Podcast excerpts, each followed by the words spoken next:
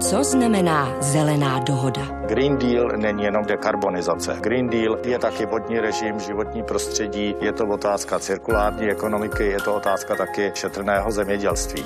Pro koho je Green Deal strašák a pro koho naděje? Kdybychom ho nepodepsali, tak dneska nemáme ani peníze a stejně by se ten Green Deal nakonec odehrával. S tím ale, že jsme nepodepsali tuhle tu zběsilou cestu, která k němu vede.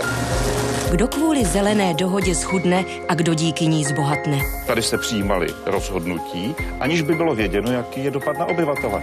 Rozhodnou o úspěchu Green Dealu politici nebo biznis? Z Green Dealu se stalo politické téma, které nikdo teď nechce zvednout a ty dopady na průmyslové země, jako je Česko, jsou prostě naprosto mimo realitu. Má smysl se zelené dohodě bránit? Za každou cenu se postavit na zadní může taky znamenat, že nic nevyjednáme. Jsou lidé připraveni na změnu? A jak velká bude?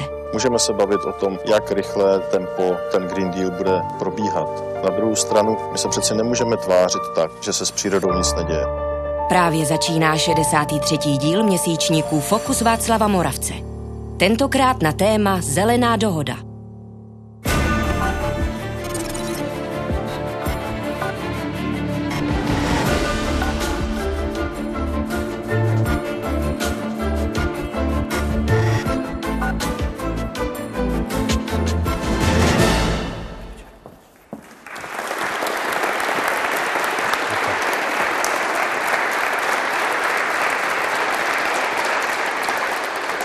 Evropa utopená do zásadní chudoby, včetně chudoby energetické. To je jedna z apokalyptických vizí, líčená kritiky zeleného údělu, chcete-li Green Dealu.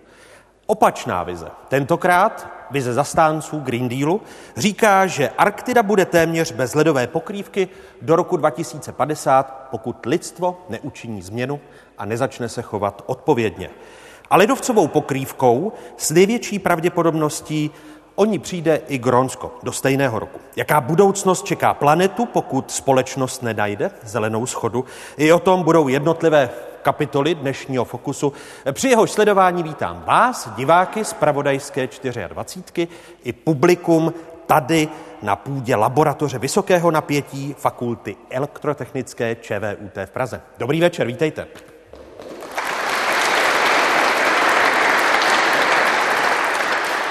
Našimi hosty jsou dnes studentky a studenti gymnázia Jakuba Škody v Přerově a obchodní akademie a střední odborné školy logistické z Opavy.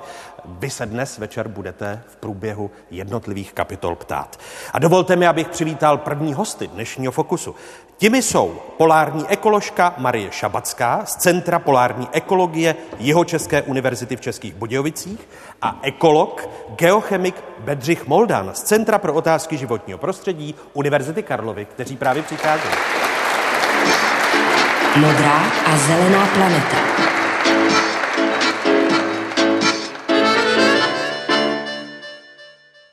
Marie Šabacká absolvovala 20 cest, více než 20 cest do polárních oblastí.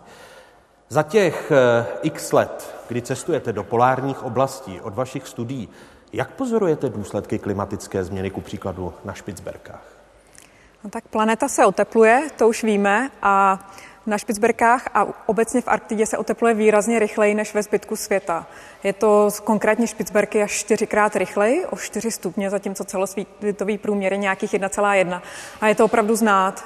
Špicberky byly dříve taková jako suchá poušť a dneska je tam zima kratší, eh, je vlhčí, je tam méně sněhu, ustupují drasticky ledovce a je tam tepleji. No. Jsou tam i někdy takové jako opravdu jako tropické dny, kde je tam na 20 stupňů v létě tropické dny? No, tomu tak, no, tak řík, jako jsou tam takhle jakoby extrémní výkyvy počasí a jsou čím dál častější.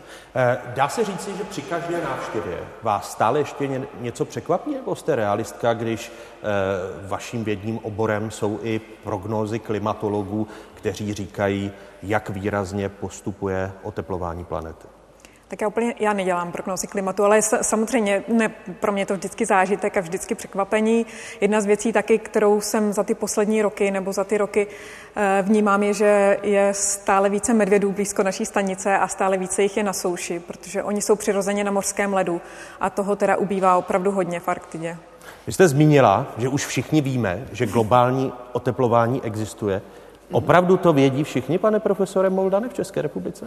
No tak nemohu za všechny mluvit, ale myslím si, že 99,99% to ví.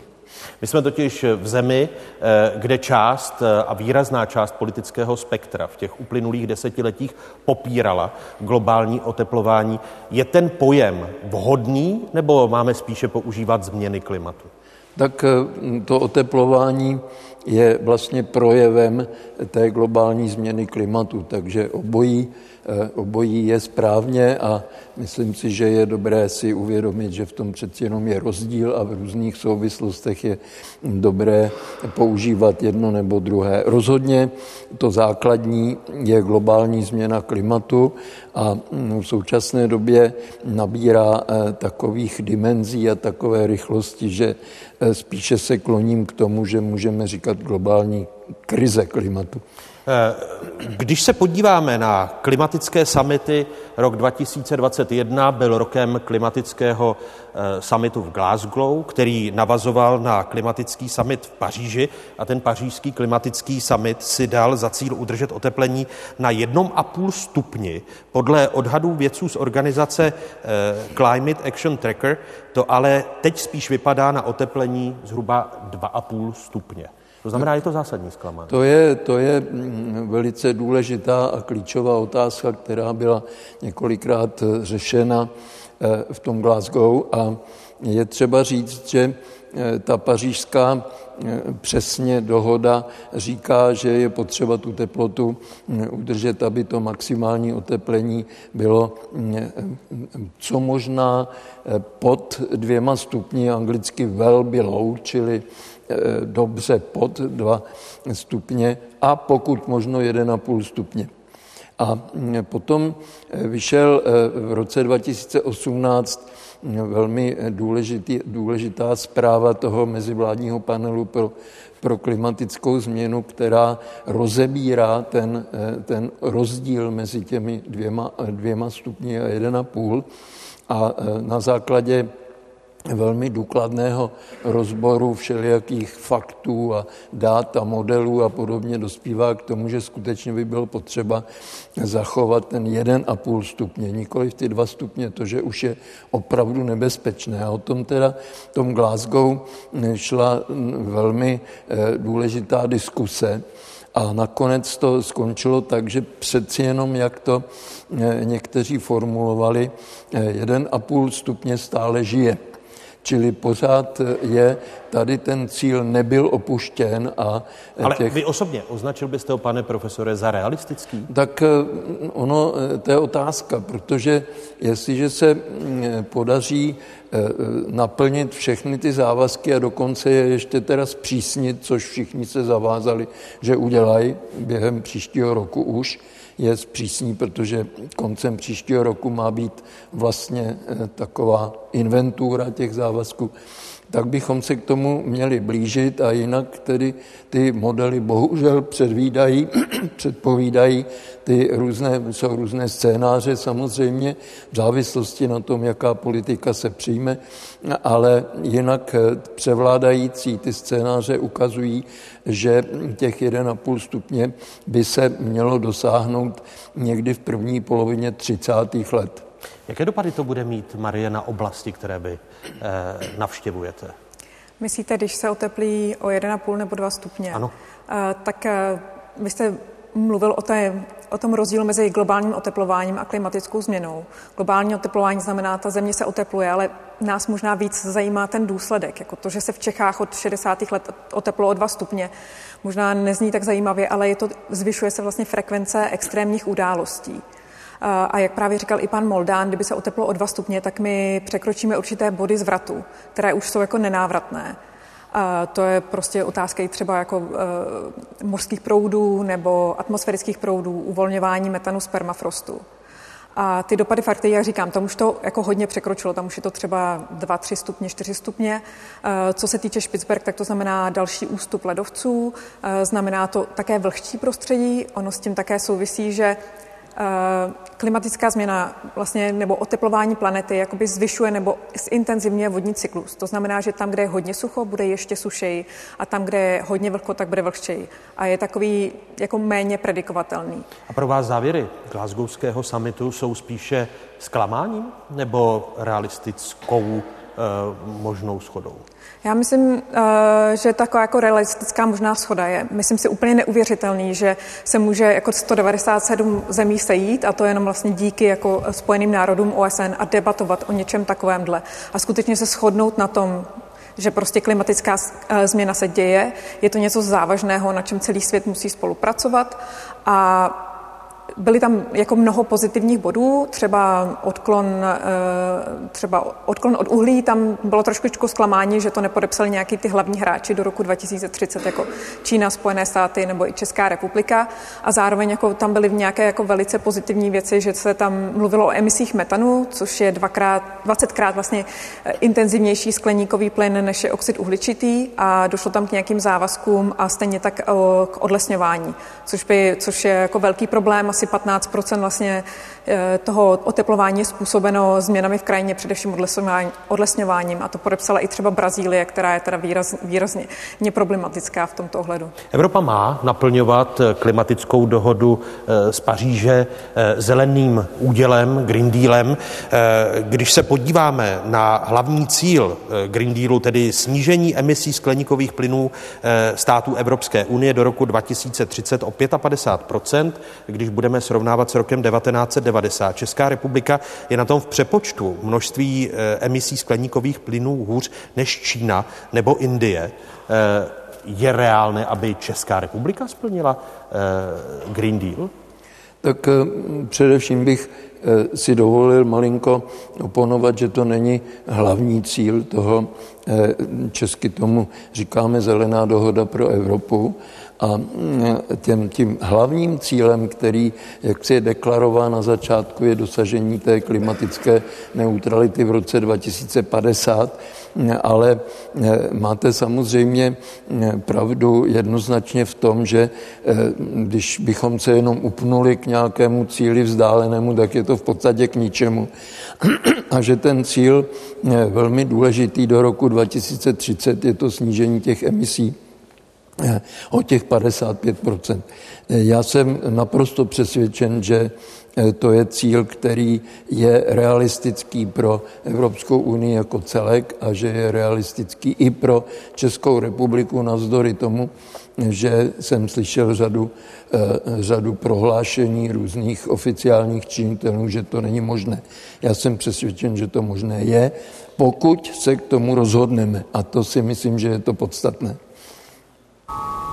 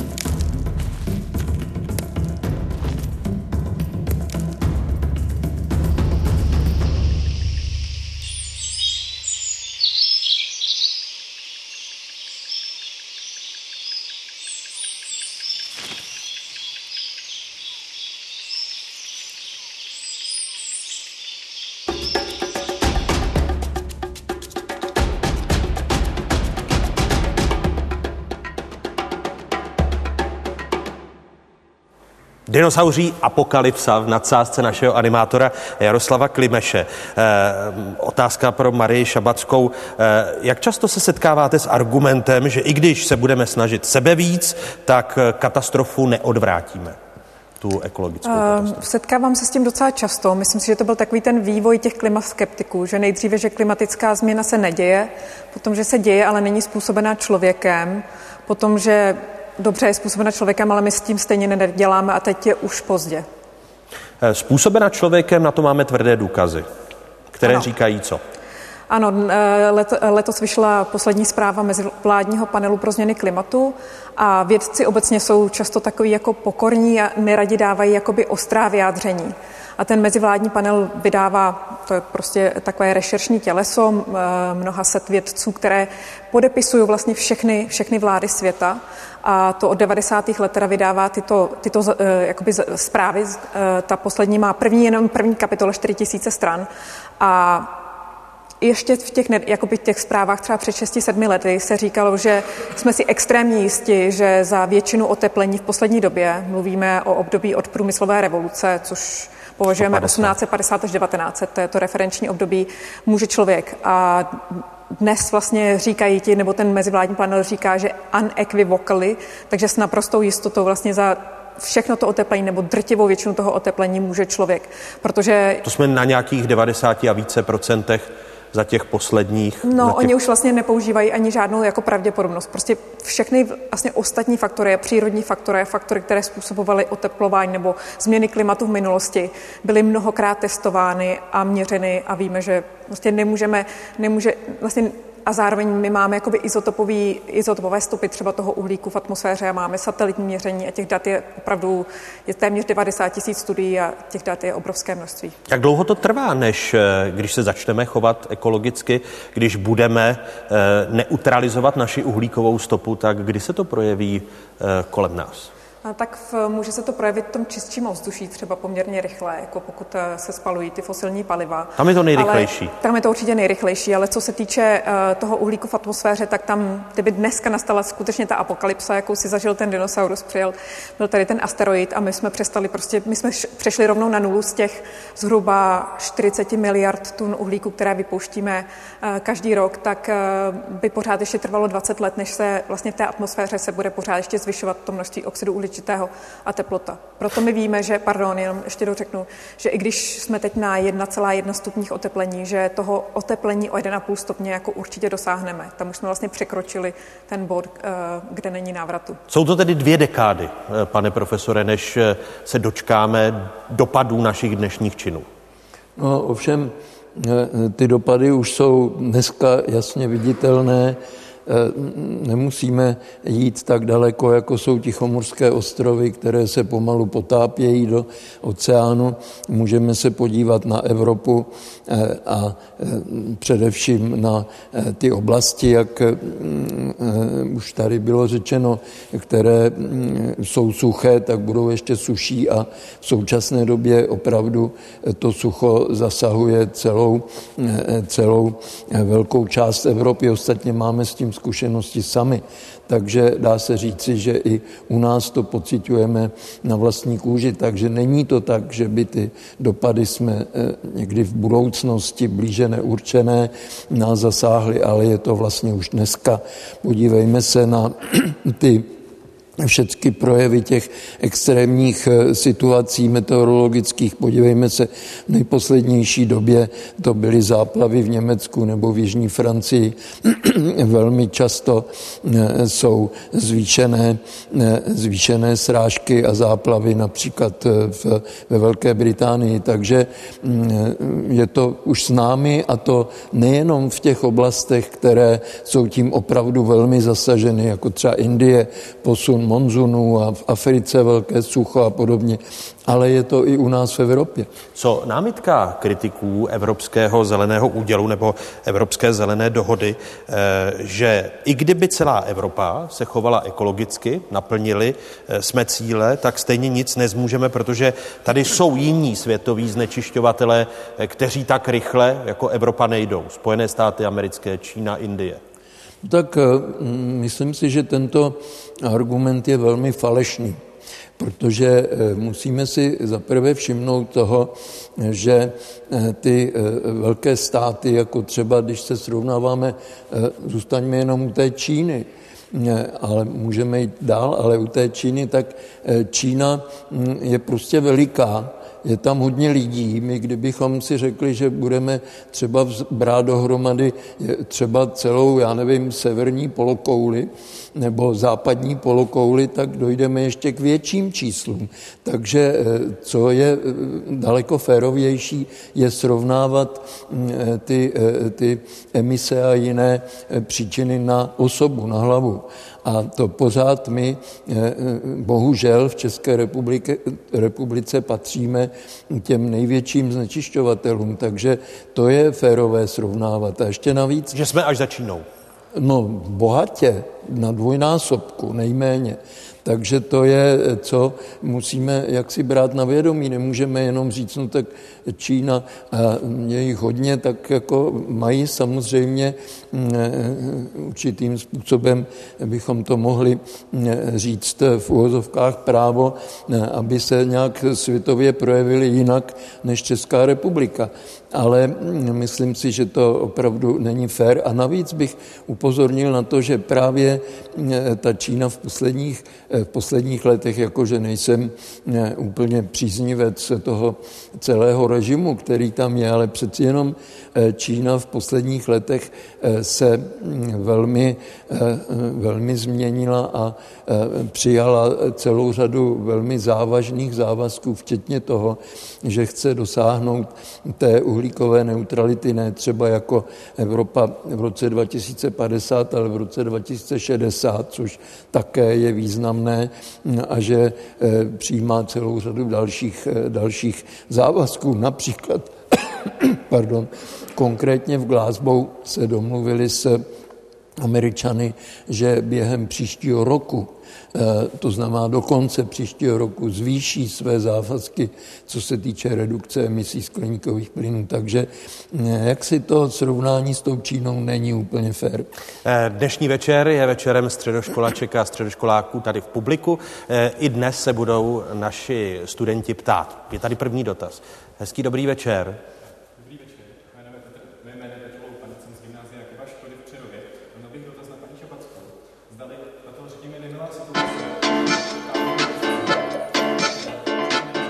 Bohatá planeta. Bakterie, který se zkrátka... Která teď ustále. Děkuji.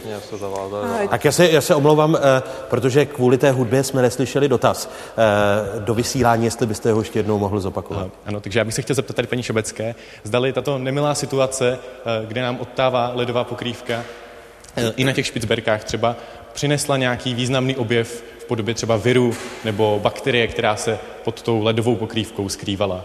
Děkuji. Paní doktorko? Děkuji, výborný dotaz.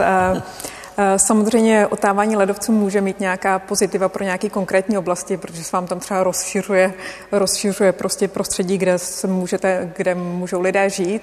Ale co se týče viru nebo bakterie, tak oni skutečně jsou pod ledovcem. Nějaký jako nový objev díky změnám klimatu si neuvědomuju, ale jsou a především třeba v trvale zamrzlé půdě, která je na Sibiři, tak tam jsou uloženy bakterie i viry třeba v tělech, které se nerozkládají, takže tam jsou pohřbené celé vesnice, třeba které zemřely na španělskou španělskou chřipku nebo třeba i na pravé neštovice a jiné, a jiné nemoci, takže v tom permafrostu jsou také uložené třeba nějaké různé jako e, těžké kovy nebo znečištění, jako radioaktivní znečištění, třeba z dob e, studené války, kdy tam byly různá úložiště, třeba v Gronském ledovci bylo jako, nebo se plánovalo úložiště jaderných hlavic, Amerika tam navrtala jako dva kilometry ledu, aby právě před Sovětským svazem, aby to mělo jako blízko. Takže samozřejmě to spíš skýtá tyhle, ty, tyhle ty problémy, že se teda jednak uvolňuje uhlík třeba z tajícího permafrostu, ale i když odstupují ledovce a zároveň se tam teda jako můžou nějaké staré viry přijít zase znovu na povrch. Tak další dotaz, který máme. Hezký dobrý večer. Dobrý večer, já se jmenuji Radim Berka a jsem z obchodní, z obchodní akademie a střední odborné školy logistické v Opavě a měl bych dotaz taktéž na paní ekoložku Šabackou.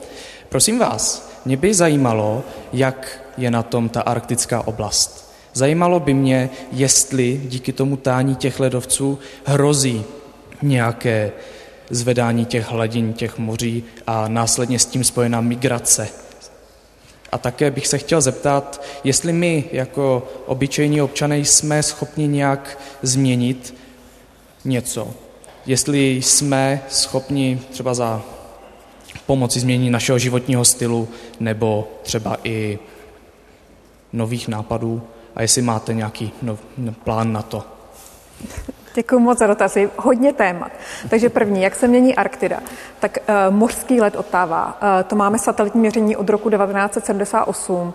Ano, ubylo v podstatě 2 miliony čtverečních kilometrů, což znamená, že jsme dneska na polovině nebo na méně než polovině. A hlavně se také snížila jeho tloušťka, protože už se většinou vytváří každoročně, jakoby ten nový a je, je málo toho starého. A to je taková jakoby poklička té Arktidy, která ovlivňuje i různé mořské atmosférické proudy, které ovlivňují třeba počasí a množství srážek i sucho u nás. Takže to je důležité. Ale ten mořský led je vlastně vytvořený z mořské vody, takže ten nepřispívá k tání.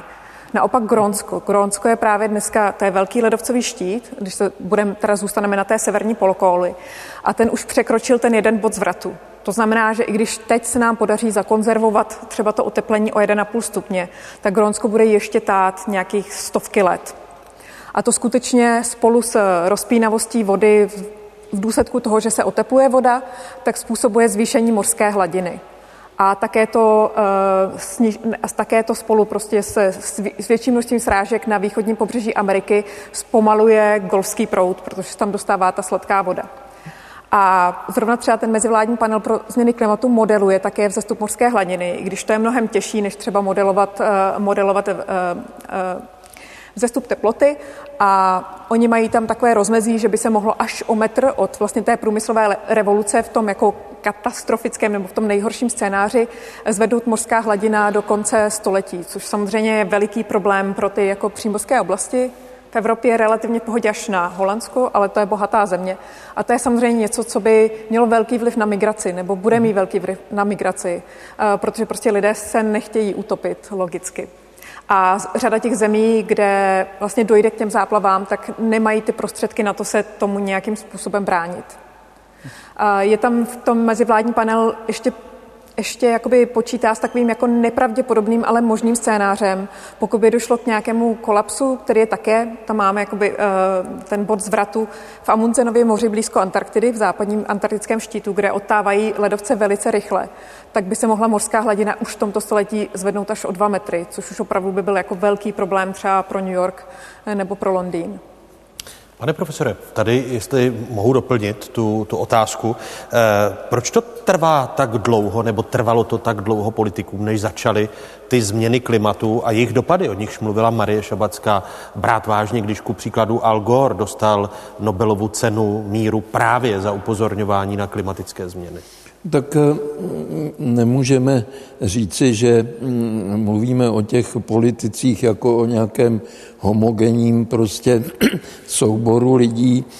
Je třeba říct, že eh, celá řada eh, progresivních politiků to vnímá už strašně dávno.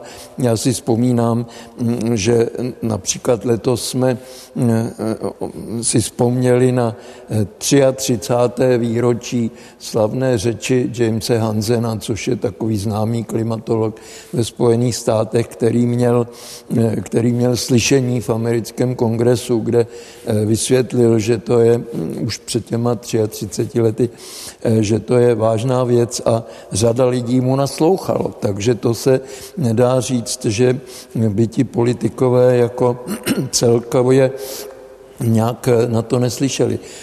Jiná situace, když se samozřejmě podíváme konkrétně a podíváme se třeba na Českou republiku, tak tady ta situace opravdu příliš povzbudivá není protože ještě eh, v roce 2007 vydal Václav Klaus eh, knížku Modrá nikoliv zelená planeta, kde v podstatě eh, popíral, že vůbec nějaké, nějaká globální změna klimatu je a bohužel tady ty dozvuky těchto, těchto názorů pořád u nás jsou. Takže pokud mluvíme o českých politicích, tak ta situace opravdu není příliš dobrá a je to způsobeno celou řadou, celou řadou věcí a myslím si, že, ta, že ten vliv těch výrazných osobností je skutečně nezanedbatelný. On jedním z těch faktorů byl i biznis, některé části biznisu, které eh, popírali klimatickou změnu a dokonce šířili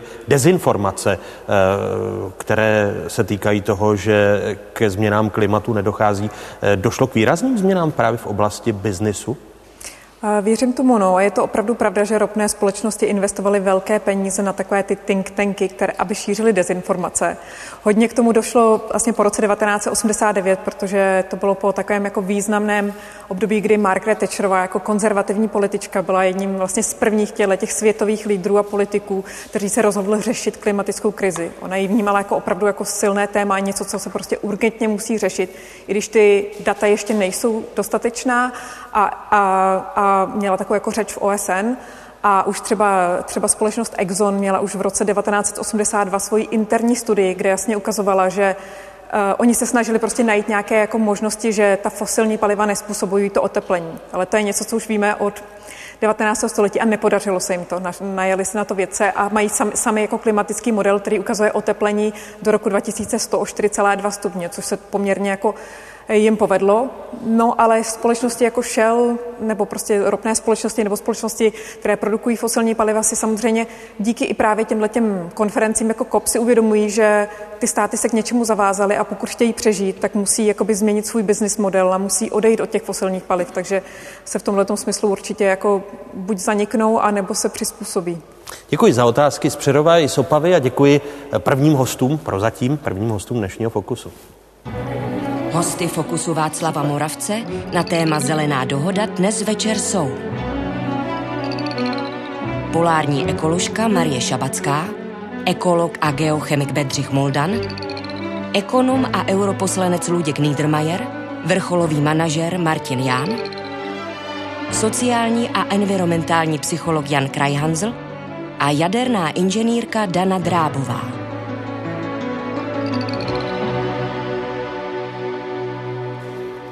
Co nejmladší generace dělá pro změny životního prostředí a změny klimatu a je si vědoma toho, že to bude něco stát? Tuto otázku a své zkušenosti nám řekli studenti gymnázia z Jeseníku a Skladna a také střední pedagogické školy z Mostu. Často se setkám s názorem, že nemá smysl vystoupit z komfortní zóny. A dokonce jsem se setkal i s názorem, že nemá smysl třídit odpad, protože naše planeta už je tak zničená, že by to nic nezměnilo. Ale myslím si, že kdybychom se všichni takto chovali, tak bychom pošlapali práci všech, co se snažili a snaží chránit naši planetu tak já jsem byla už od mala vedena k tomu, abych se chovala k přírodě co možná šetrně a ohleduplně a když to jde, tak pomáhala, ať už se týče třídění odpadu, které by mělo být samozřejmostí, chození do obchodu s vlastní taškou na místo kupování igelitek, omezení používání jednorázových věcí, které se dají nahradit jinak a používání ekologických pracích a klidových prostředků doma. Taky jsem se účastnila různých akcí, jako je třeba sázení stromků anebo uklidy lesa. Moje pohodlí pro mě osobně není tak důležité jako zlepšení či aspoň zachování stávající kvality životního prostředí. Dokážu si představit, že já ani moje rodina nebudeme například všude jezdit autem, letat na dovolenou letadlem, že omezím denní spotřebu vody a používání plastových obalů. Je mi jasné, že ochrana životního prostředí bude něco stát a určitě jsem připravena tomu obětovat tolik, kolik bude potřeba. Ano, uvědomuji si, že nás to bude něco stát, a to nejen naše peníze, ale i velké úsilí. Nicméně si myslím, že by to nemělo ovlivnit a snížit úroveň mojí nebo jiné rodiny. Rodiny by se měly zaměřit na úsporné a hospodárné vynakládání svých financí, s čímž také souvisí omezení nadprodukce některých průmyslových odvětví, například oděvního odvětví. A to nejen na státní evropské úrovni, ale hlavně celosvětové. Ve svém okolí často slýchávám, že čin jednoho člověka nezmění celkový dopad na ekologii. Dále také slýchávám, že ve městech není dostatek nádob na tříděný odpad. Dle mého názoru je toto ale alibismus a každý by se měl najít svoji vlastní cestu ke zlepšení ekologické situace. Názory nejmladší generace, na ty teď budou reagovat hosté druhé kapitoly dnešního Fokusu. Těmi jsou ekonom, bývalý viceguvernér centrální banky, dnes europoslanec Luděk Niedermayer a přivítejme prosím i vrcholného manažera, ekonoma Martina Jána ze Škody Auto. Dobrý večer. Bohatá planeta. Chce se říci nenáviděný Green Deal nebo zelená dohoda v České republice, Základní fakta. Dala se podle vás na stůl, kolik by nás stál Green Deal a kolik bude stát Green Deal a kolik nás bude stát to, když nebudeme dělat nic, respektive nebudeme naplňovat obsah eh, zeleného údělu? No bylo by to hezké, kdybyste dalo nějak jednoduše spočítat, ale žijeme ve světě, kdy často nevíme, co se stane za hodinu, nebo za den, nebo za týden. Určitě tyhle pokusy eh, existují a ten náklad na nekonání, který by vedl ke zhoršování klimatu, nejdřív k větší frekvenci eh, eh, katastrof přírodních a poté zřejmě k opravdu velmi významným změnám v každém regionu, tak takovéto scénáře samozřejmě existují. A pak je otázka, jakou cenovku přiřadíte tomu, když někteří lidi budou žít v místech, kde prostě nebude možné žít, protože tam nebude třeba možné pěstovat potraviny. Eh, jakou má cenu to, když začnou vznikat konflikty, třeba válečné nebo masová, eh, masová migrace. Proti tomu samozřejmě stojí investice, eh, protože budeme potřebovat urychlit celou řadu investic, ale je dobré si také uvědomit, že vlastně v té společnosti, v té moderní společnosti se neustále investuje. Či bylo by lží tvrdit, že to něco nebude stát, ale zároveň to něco zajistí. A pak je tady ten... A, a ta cena, eh, kterou dáme za zelený úděl, chudoba, která podle kritiků eh, zeleného údělu nás čeká, nebo zelené dohody, včetně chudoby energetické. To znamená, část lidí a část evropské populace se kvůli těm eh, cílům stane chudou. To je docela zvláštní. Já vím, že v Čechách tahle myšlenka eh, žije. Samozřejmě v případě, kdyby ta sekvence a ta volba těch opatření byla taková, že bychom volili ty špatná opatření ve špatnou dobu, tak je možné, že ten dopad na ekonomiku bude velký, ale jinak ty ekonomické studie hovoří opravdu v řádech za desetinou čárkou eh, ekonomického růstu. A co se týká energetické eh, chudoby, je dobré si uvědomit, že vlastně ty odhady nákladů, za kterých je nyní možné vyrobit eh, třeba jednu kWh elektrické energie, hovoří o tom, že nejjednodušší, nejlevnější vyrobit tu elektrickou energii je z obnovitelných zdrojů a nikoli v pálením uhlí nebo pálením zemního plynu. Samozřejmě eh, s výrobou elektřiny pomocí slunce na střechách domů nebo na, eh, na, na zemi nebo z větru je spojena spoustu dalších technických problémů, protože to slunce hold v noci nesvítí a někdy je taky pod mrakem a někdy nefouká vítr. Ale jenom chci říct, že ta elektřina je opravdu levná, čili předpokládat, že vlastně snaha o ochranu naší planety povede k tomu, že si lidi nebudou moc dovolit zaplatit účet za elektřinu, eh, je podle mého názoru nesmysl. Navíc eh, součástí toho sociálního balíku, který by měl Green Deal eh, doprovázet, by mělo být to, že zejména těm lidem, kteří jsou chudší, bude usnadněno to, aby investovali třeba do toho, že jejich obydlí bude spotřebovávat méně energie, nebo do toho, že na střeše budou mít pár panelů, které jim vyrobí vyrobí docela hodně elektřiny, kterou potřebují, kterou budou spotřebovat a zbytek prodají. Čili paradoxně, když ji prodají za vyšší cenu, tak by jim to pomohlo. Čili eh, není v žádném případě rovnítko mezi snahou o ochranou klimatu a tím, že naše životní úroveň bude klesat. Já si naopak myslím, že kvalita života eh, bude vzrůst. Eh, říkáte vy tady, proti vám sedí zástupce automobilového průmyslu a v souvislosti s tou zelenou dohodou slýcháváme, že automobil bude pro tu vyšší třídu, protože střední třída si elektromobil nebude moci dovolit. Jak velká investice to bude pro automobilový průmysl a počítáte s tím, že e, ty prodeje nebudou tak vysoké, protože si to střední třída nebude moc dovolit? Eh, tak pokud bych měl mluvit za Škoda Auto nebo za koncern Volkswagen, jeho jsme součástí, tak my bereme eh, zelenou dohodu jako velkou výzvu, ale považujeme ji za výzvu, eh, která je zvládnutelná jak investičně, tak technologicky. I když to bude stát hodně peněz, budeme muset vlastně nějakou dobu investovat do dvou technologií. Nicméně jsme připraveni ve Škodě Auto přecházet průběžně na elektrické vozy. Do roku 2030 by to mělo být přibližně 50 až 70% naší produkce a výroby v Evropě a myslím si, že do roku 2035 je možné plně na ty elektrické vozy přejít.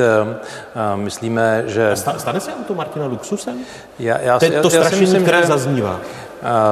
Já si myslím, že přibližně za pět let eh, se elektrické vozy takovým způsobem zlevní a jejich užitná hodnota se zvýší, to znamená, budou mít větší dojezd a budou rychleji nabíjet a eh, vozy se spalovacími motory naopak, protože jich vlastně bude méně, tak budou zdražovat, tak eh, přibližně za pět let se jak si to kivadlo přechýlí a ty elektrické vozy začnou být jak levnější, tak i, tak i uživatelsky příjemnější. Předpokládáme, že za pět let budou první elektrické vozy na trhu, které budou stát přibližně kolem půl milionu korun.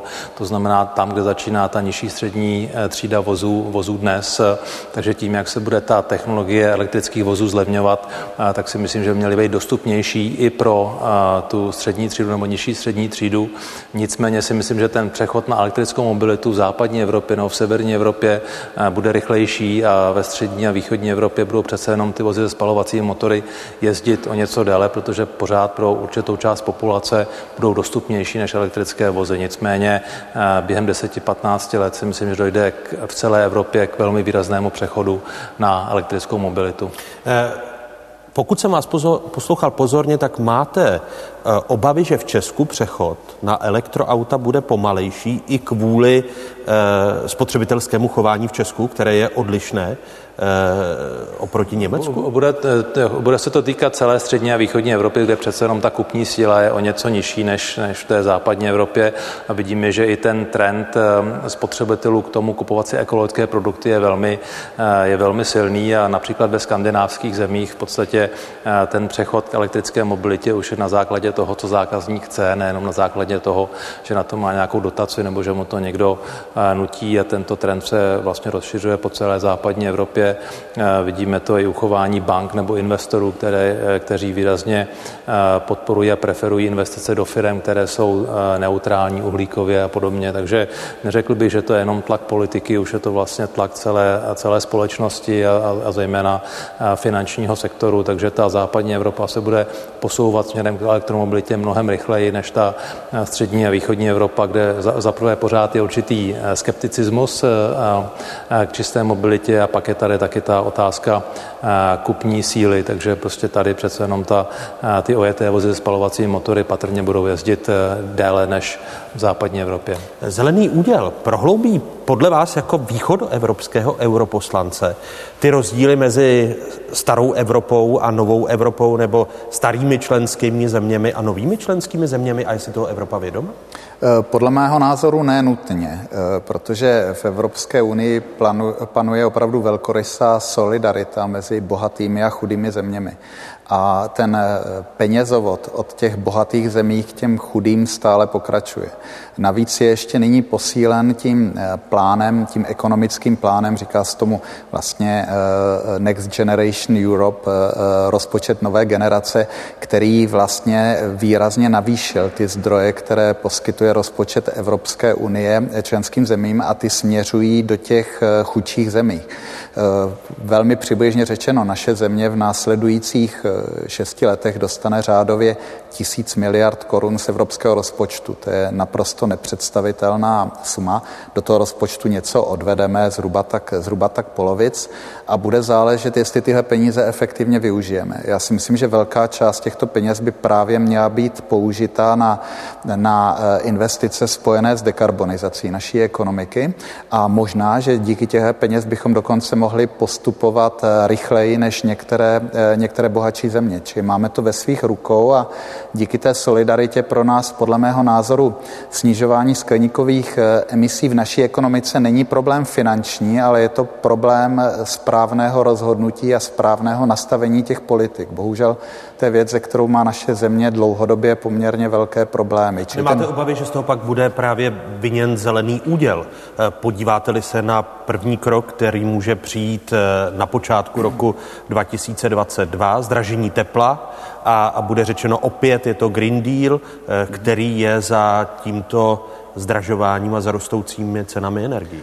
Tak ono dokonce i ta epizoda teďka zvýšení cen energií, dokonce i některé distribuční společnosti ve svých oficiálních dopisech píšou klientům, že za to může Green Deal a ten takzvaný Fit for 55, což je docela úsměvné, protože Fit for 55 je zatím pouze soubor návrhů legislativních změn, které předložila Evropská komise, o kterých se teprve začíná jednat. Čili v naší zemi je možné hodit cokoliv na kohokoliv, ale neznamená to, že to je pravda. Ale na druhou stranu eh, ty možnosti eh, opravdu těch prostředků, které budeme mít, eh, ty jsou obrovské a konec konců i doteď jsme prostě získávali stovky miliard korun z rozpočtu Evropské unie. Bohužel v té oblasti snižování emisí my jsme ustrnuli a je to k naší velké škodě. Tak doufám, že bude, proběhne velká změna, protože nevím, jak by se ty bohatší země Evropské unie, které poskytují tady tuto velkou podporu těm zemím chudším, dívali na to, pokud by ty země si ochotně peníze vzaly, ale své závazky ve snižování emisích neplnily. Eh, které obory, Martine, teď z vašeho ekonomického pohledu, mohou být vítěznými obory té zelené transformace, pokud bude dobře provedena, jak naznačoval Luděk Niedermayer? Eh, tak eh, já, já si myslím, že to není o oborech, je to o tom, eh, kdo uchopí ten zelený úděl jako určitou příležitost a, a kdo se ho naopak bude obávat. Já si myslím, že tam je příležitost pro všechny, je tam příležitost pro mnoho technologií, samozřejmě v oblasti dopravy to není jenom elektrická mobilita, i když většina automobilek jde touto cestou, je to, jsou to i vodíkové pohony, jsou to syntetická paliva.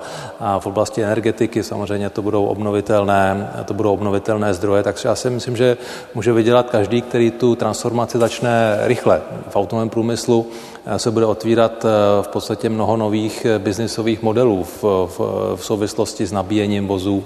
A pokud budeme mít chytré sítě, takzvaný smart grid, tak to auto elektrické vlastně může eh, sloužit jako, určitý, jako určitá zásobárna energie na určitou dobu a odevzdávat tu energii do sítě, kdy bude, když bude tam potřeba, budou se vytvářet jednotky v, v obytných domech prostě s, se solární energií, se úložištěm energie v bateriích, které budou ty vozy nabíjet. Před, a barakem že... zaparkovaný automobil, který mi večer bude Eh, bude, pohánět televizi. Je, je, je, i, i, i to je možné, takže bude, se, budou se odvírat eh, nové a nové možnosti, budou přicházet eh, nové technologie v oblasti výroby baterií. To, co pro nás, jako pro Českou republiku, je důležité, to opravdu uchopit jako, jako příležitost. To, o čem mluvil Luděk Niděmer, že tady budou určité finanční zdroje, ty budou i do vzdělávání, do výzkumu, vývoje.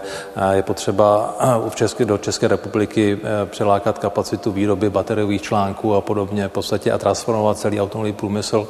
A já si myslím, že ta transformace může přivést eh, vlastně jeho kvalitativní zlepšení, protože se může přinést nové technologie, které vytvářejí ještě vyšší předanou hodnotu. Automobilový průmysl bude hodně o vývoji softwaru, protože to auto bude potřebovat mnohem víc softwaru než, než dnes. Takže si myslím, to, jak to popisujete, nutně neznamená, že automobilový průmysl bude jedním z těch poražených průmyslů já jsem přesvědčen, zelené naopak, transformace. Ne, já jsem přesvědčen, že naopak může být automobilový průmysl jenom v České republice eh, jedním, jedním jedním z vítězů, protože ta předná hodnota, která se u nás tvoří, se může na základě této transformace ještě, ještě posílit, ale znamená to, že ta transformace začne eh, brzo, že ji vláda podpoří, že ty zdroje, které tady budeme mít jak z našich rozpočtů, tak i z těch evropských eh, dáme do správného vzdělávání. Tady samozřejmě bude důraz ještě na nové typy technických oborů, které potřeba posílit. Je potřeba investovat do výzkumu, vývoje, inovací v těchto oblastech v České republice a pak určitě z toho můžeme vít jako vítězi. Které obory, Luďku Niedermeyer, budou poraženými obory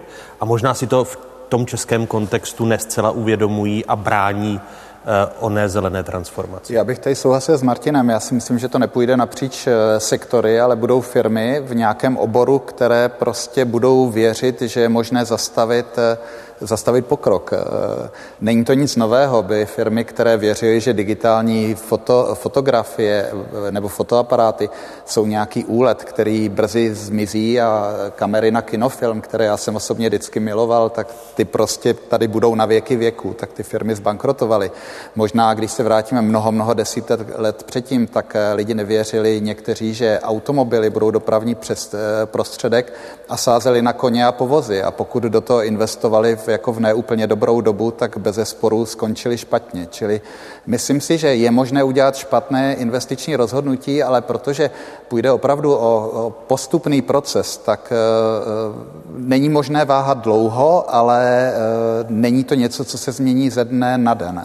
Ale e, já bych spíš mluvil o těch vítězích, bez sporu digitální firmy, protože ta moderní společnost a nejenom dekarbonizace je o datech, o kvalitní práci s daty a konec konců eh, podíl softwaru na ceně aut eh, neustále roste, ale to samé v energetice, protože budeme schopni vyrábět velmi čistou, velmi levnou energii, ale budeme muset se naučit tu energii spotřebovat tehdy, když bude k dispozici. Bez zesporu eh, elektromobily jsou takový symbol, ale mnohem větší roli bude hrát kvalitní, šetrná a Eh, a dobře fungující eh, hromadná doprava.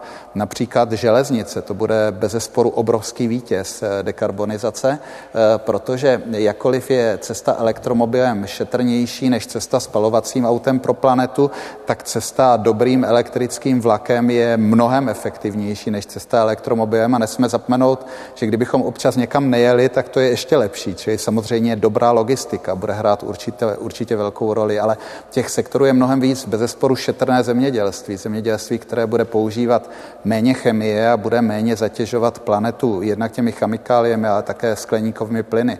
To bude obrovská oblast. Čili určitě neexistuje žádná část ekonomiky, kterou čeká jenom, jenom pokles a zhoršení situace, ale uvnitř toho sektoru člověk může vsadit na toho opravdu koně, který už eh, moc daleko nedoběhne. A bohužel naši politici často mluví tak, že my něčemu zabráníme. My zabráníme nástupu elektromobilů. My tady budeme vyrábět stále ty spalovací auta, ale tohle bohužel vytváří ten dojem, že je možné zavřít oči a na tu změnu se nedívat. A... My se za pár okamžiků podíváme na ty možné padlé koně, eh, co se týče poměrů energetického mixu.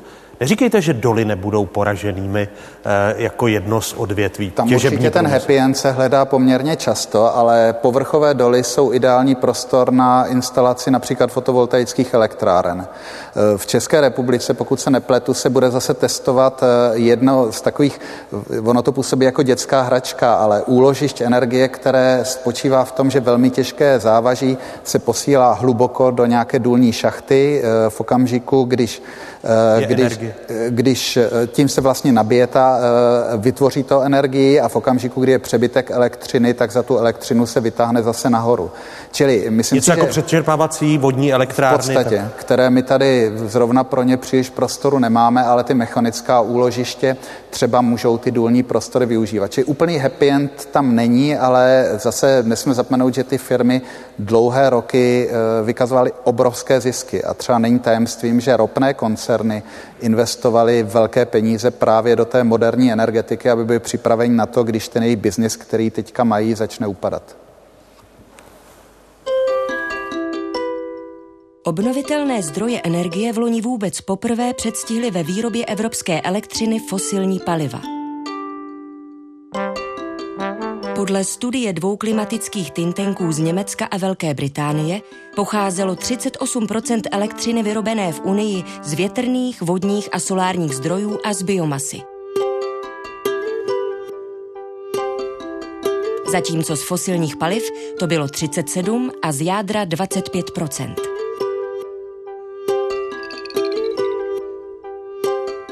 Největší podíl zelené elektřiny na celkové produkci má Rakousko, téměř 80% Následuje Dánsko a Švédsko. Nejméně využívají obnovitelné zdroje Polsko, Maďarsko a Česká republika, která je s pouhými 12% v žebříčku poslední.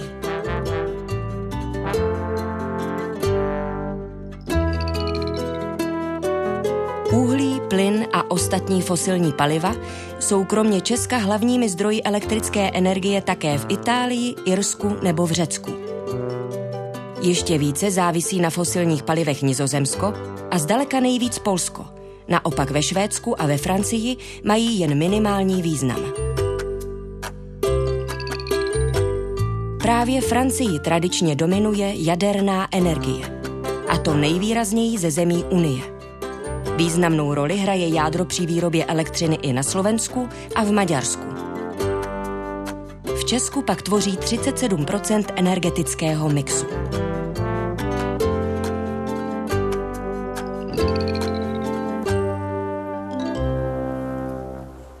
Martine Jáne, z jakých zdrojů by podle vás měla pocházet energie v bateriích elektromobilů, abychom ji označili za čistou?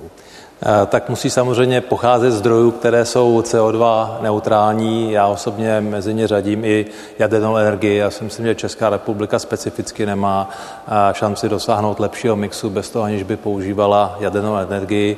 A na to přechodné období je to samozřejmě i, i zemní plyn. Eh, my jsme asi v prostředí, které těm obnovitelným klasickým zdrojům tolik, tolik nepřeje, jako třeba ve skandinávských zemích.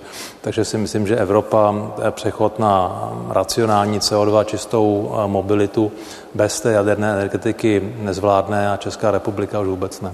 Eh, rýsuje se tady schoda, že jádro bude uznáno čistým zdrojem, Luďku Niedermayere? E, možná, že eh, ano, ale to neřeší ten zásadní problém, který dnes provází jadernou energetiku a to je extrémní ekonomická náročnost, která vede k tomu, že ta elektřina e, vyrobená těmi nově stavěnými jadernými elektrárnami bude hrozně drahá. A zároveň je tady ještě druhý problém, protože Eh, zejména eh, solární energetika dosahuje v létě eh, velmi vysokých výkonů a v zimě vyrábí velmi, velmi málo. A to znamená, že země, která by třeba měla 30, 40, 50% výroby elektřiny z jádra a do toho měla výrazný podíl výroby elektřiny ze slunce, bude mít problém, jak efektivně s tou elektřinou v létě zacházet. Takže já si myslím, že bez zesporu provozovat stávající jaderné elektrárny do té doby, dokud jsou vý, bezpečné a ekonomicky výhodné, je velmi správné rozhodnutí ale jestli čeká jadernou energetiku nějaký nový nástup, o to možná mohla mluvit spíš paní Drábová než já, ale z ekonomického hlediska se zatím na západě, a to mluvím za Evropu, eh, respektive Evropskou unii, protože část Ruska je také v Evropě a Spojené státy, tak se tam zatím nedaří stavět jaderné elektrárny tak, aby dávaly ekonomický smysl. Čili myslím si ale, že teďka vlastně ta naše agenda pro následujících deset let je strašně jednoduchá. Jestli eh, podle, eh, podle těch dat kolem roku 2020 jsme vyráběli sotva nějakých 5% ze slunce a větru a v Evropě bylo toto číslo 20% Evropa se během následující dekády dostane minimálně o nějakých 10 bodů díl, dál, tak my musíme začít tu Evropu dohánět, což znamená opravdu výrazný rozdíl, eh, rozvoj eh, energie ze slunce a větru, eh, s tím, že ono není tak úplně pravda, že my proto nemáme podmínky. Ono se stačí vyjet na západ z naší země nebo na jich a vidíme, že kousek za našimi hranicemi se točí spoustu větrníků a my tady předstíráme, předpokládáme, že ten vítr se zastaví na hranicích a u nás nefouká. Stejně tak eh, fotovoltaika, ty odhady jsou, že, eh, že ta výnosnost je tady opravdu dostatečná. Nedávno eh, v českých médiích byla studie, která jenom schromáždila výsledky studií o možnosti využití těchto obnovitelných zdrojů a vlastně tam se podařilo poskládat nějakých něco přes 80% dnešní výroby elektřiny jenom z fotovoltaiky umístěné v povrchu povrchových dolech, na brownfieldech a na střechách a při nějakém velmi umírněném využití větrné energie. Či není pravda, že to u nás nejde. My pouze tady posledních minimálně pět, možná deset let děláme všechno pro to, aby to nešlo. Otázky studentek a studentů eh, z Opavy a z Přerova i v této části druhé kapitole dnešního Fokusu. Hezký dobrý večer. Dobrý večer, mé jméno je Filip Vrťo a já bych, eh, jsem tu teda za gymnázium jako Vaškory v Přerově a chtěl bych se zeptat otázka nejspíše na pana Niedermayera, i přesto, že jste teda předtím říkal to, že ekonomické dopady Green Dealu na Evropu nebudou až tak velké, asi jak si většina lidí myslí, tak bych se stále chtěl zeptat, jak je možné se vypořádat tedy s tím, že Evropa jako právě kvůli tady tomu celkem striktnímu dodržování Green Dealu nejspíše bude ekonomicky zaostávat za jinými oblastmi, které třeba tu ekologii nedělají až tak tvrdě, myslím tím hlavně třeba Čínu nebo například i Spojené státy americké. Tak především ta klimatická konference v Glasgow, přestože asi každý z nás by si dovedl představit lepší výsledky, jasně ukazuje, že Eh, drtivá většina světa se hlásí k těmto opatřením. Či myslím si, že nebudeme žít ve světě, ve kterém se někdo bude snažit a ti ostatní se snažit nebudou. Myslím si, že tohle nebude ta realita. Eh, druhá věc, eh, součástí toho takzvaného Green Dealu, respektive naplnění Green Dealu, čemu se říká právě ten balíček Fit for 55, je zavedení určitého finančního mechanismu, které povede, který povede k tomu, že kdyby někdo do Evropy dovážel zboží, které je zvýhodněné tím, že jeho země se příliš nehlásí k té dekarbonizaci, tak to zboží bude, bude předmětem nějakých příplatků, čili bude to vlastně vyrovnávat tu konkurenční pozici našich firm. Ale já bych si možná dovolil na začátku trošku spochybnit, co si říkal, a to znamená, že to, že budeme více investovat do dekarbonizace, znamená, že budeme zaostávat. Já si to úplně nemyslím. Například jedna ze studií, která doporučovala České republice, aby z ekonomických důvodů posílila eh, ten podíl obnovitelných zdrojů, tu vytvořila agentura Bloomberg, eh, ukazovala, že eh, země střední Evropy, kdyby více investovali do obnovitelných zdrojů, že to vytvoří nové investice v rozsahu 50 miliard euro, což je docela velká částka. Těch 50 miliard euro, to zní jenom jako nějaké čísla nebo nějaké bankovky, ale to znamená spoustu pracovních příležitostí, to znamená zisky, zisky firem a jejich obraty. Čili e, za prvé e, to urychlení těch investic, například do moderní energetiky, sebou ponese ekonomický růst.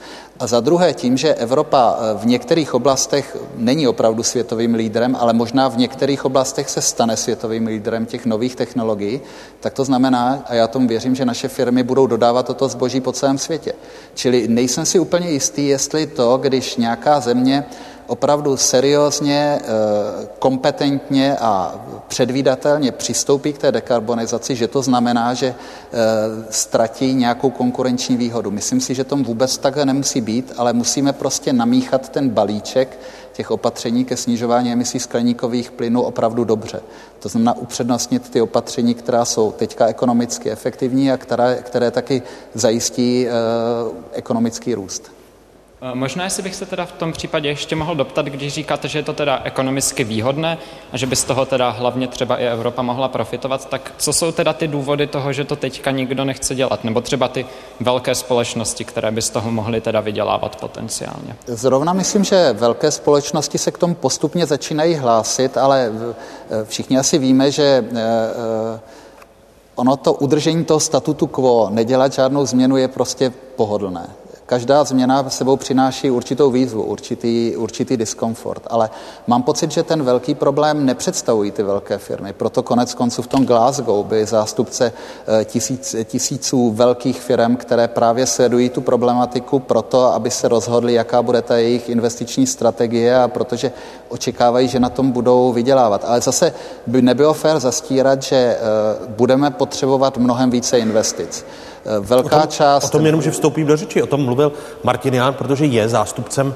velké firmy, takže se můžeme zeptat i jeho, jak dlouho to ve Škodovce trvalo, než ten status quo jste opustili a řekli jste si, budou to sice obrovské investice, ale ona nás ta zelená transformace doběhne.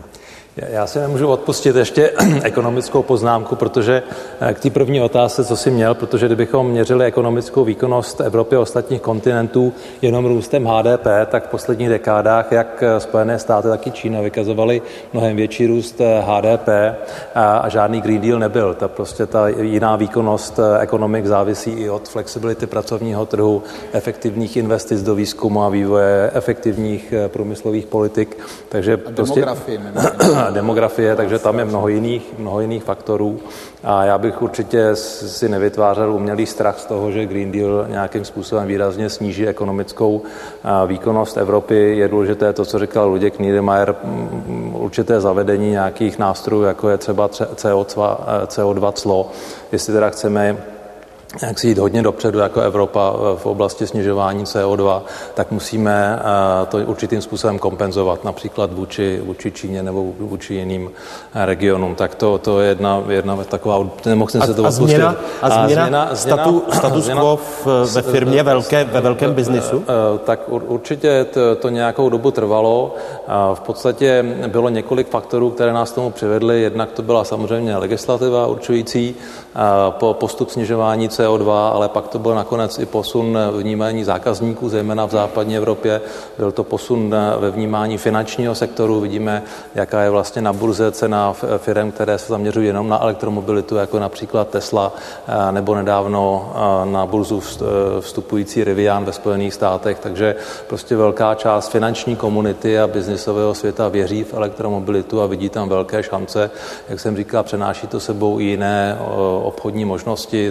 Auta se stávat e, určitý smart device, chytré zařízení, které je schopné komunikovat s ostatním světem a v podstatě to úplně změní do budoucnosti, jak, e, jak ten svět mobility využívá data, vytváří si nové takzvané profit pooly, prostě možnosti, jak vytvářet profit a, a fungovat v celém světě, pro, propojovat auto s vaším chytrým mobilem, s vaší, s vaší domácností. Internet se vlastně stává součástí, nebo auto se stává součástí internetu věcí a, a ta elektrická mobilita s tím, s tím souvisí, s tím, jak auto prostě bude eh, nabíjet ze sítě, případně do ní tu energii vracet a podobně. Takže trvalo nám to, řekl bych, eh, relativně dlouho, ale dneska jsme k tomu eh, komitováni a věříme, že ten business case tam je a věříme, že ty investice, které do toho dáváme, se, se vrátí a že budeme schopni konkurovat takovým firmám, jako je Tesla nebo jiným firmám, které se zaměřují jenom na elektromobilitu a, a že ten automobilový průmysl prostě z té transformace vyjde posílený a ve společnosti bude hrát eh, důležitou a pozitivní roli. Spokojen s odpovědí? Dobře, děkuji za odpověď. Tak další otázka. Hezký dobrý večer. Dobrý večer, já jsem Denis Přikryl, jsem z Opavy, z obchodní akademie a střední odborné školy logistické a mám otázku tady na pana Jana. Jak, proč se přecházíte jenom na elektřinu, nezaměřujete se i na vodík, když v dnešní době ty ceny akcí vodíku stoupají? E, to je, to je dobrá otázka. Je, je to mnoho, mnoho důvodů. Za, za prvé není možné investovat e, e, dlouhodobě do mnoha technologií. My musíme ještě nějakou dobu investovat do spalovacích motorů a pak bylo v podstatě možné si vybrat jenom jednu technologii. My ne, nejsme dost finančně silní na to, abychom investovali do tří technologií a převáděli je do do, do, těch, do těch velkých objemů.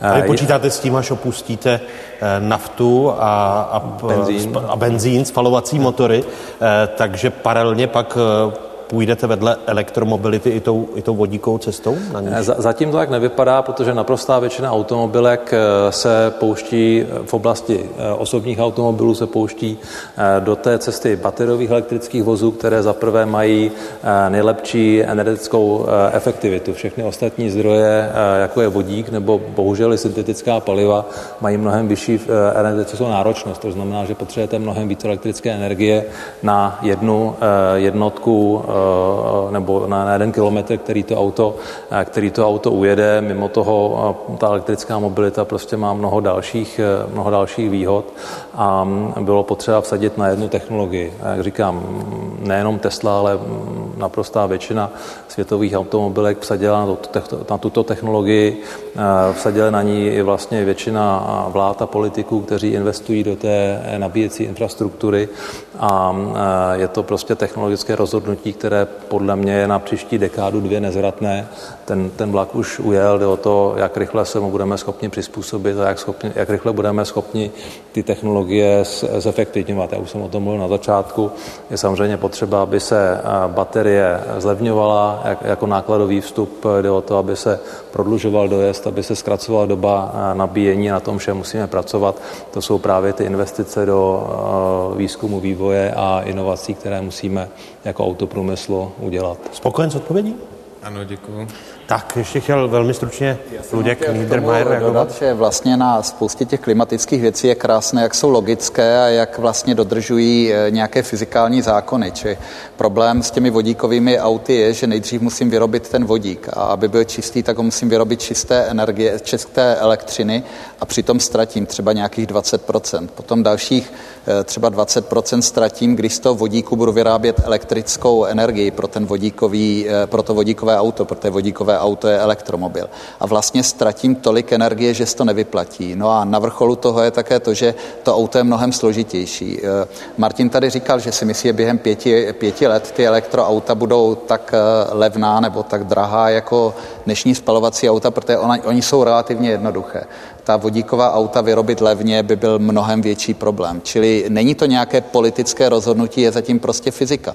Protože vy, až budete chtít jezdit ve svém autě, tak budete chtít jezdit v autě, které bude levné, které bude mít levný provoz. A na spoustu účelů ty baterky prostě fungují výborně. Ten vodík bude skvěle fungovat bez sporu ve vlacích, bude možná fungovat velmi dobře v kamionové dopravě, ale pro osobní auta se obávám, že to nebude dávat ekonomický smysl. Prozatím děkuji Luďku Niedermayerovi a Martinu Jánovi a budou čelit v závěrečné kapitole vašim dalším otázkám. Děkuji vám oběma.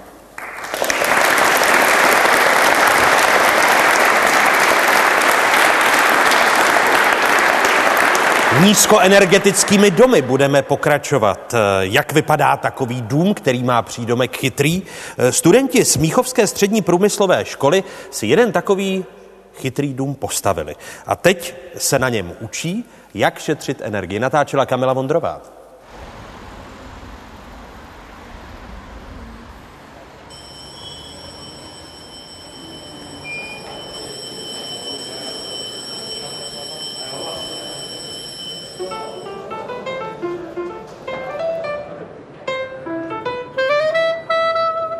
Například můžeme vidět, jak skupinka studentů zhruba tak před 100 lety stavila na dvoře školy Větroně, protože to byla bývalá strojní škola.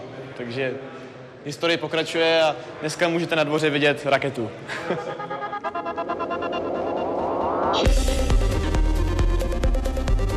Tady na Smíchovský průmce e, nás kolegy napadlo postavit chytrý dům z několika důvodů.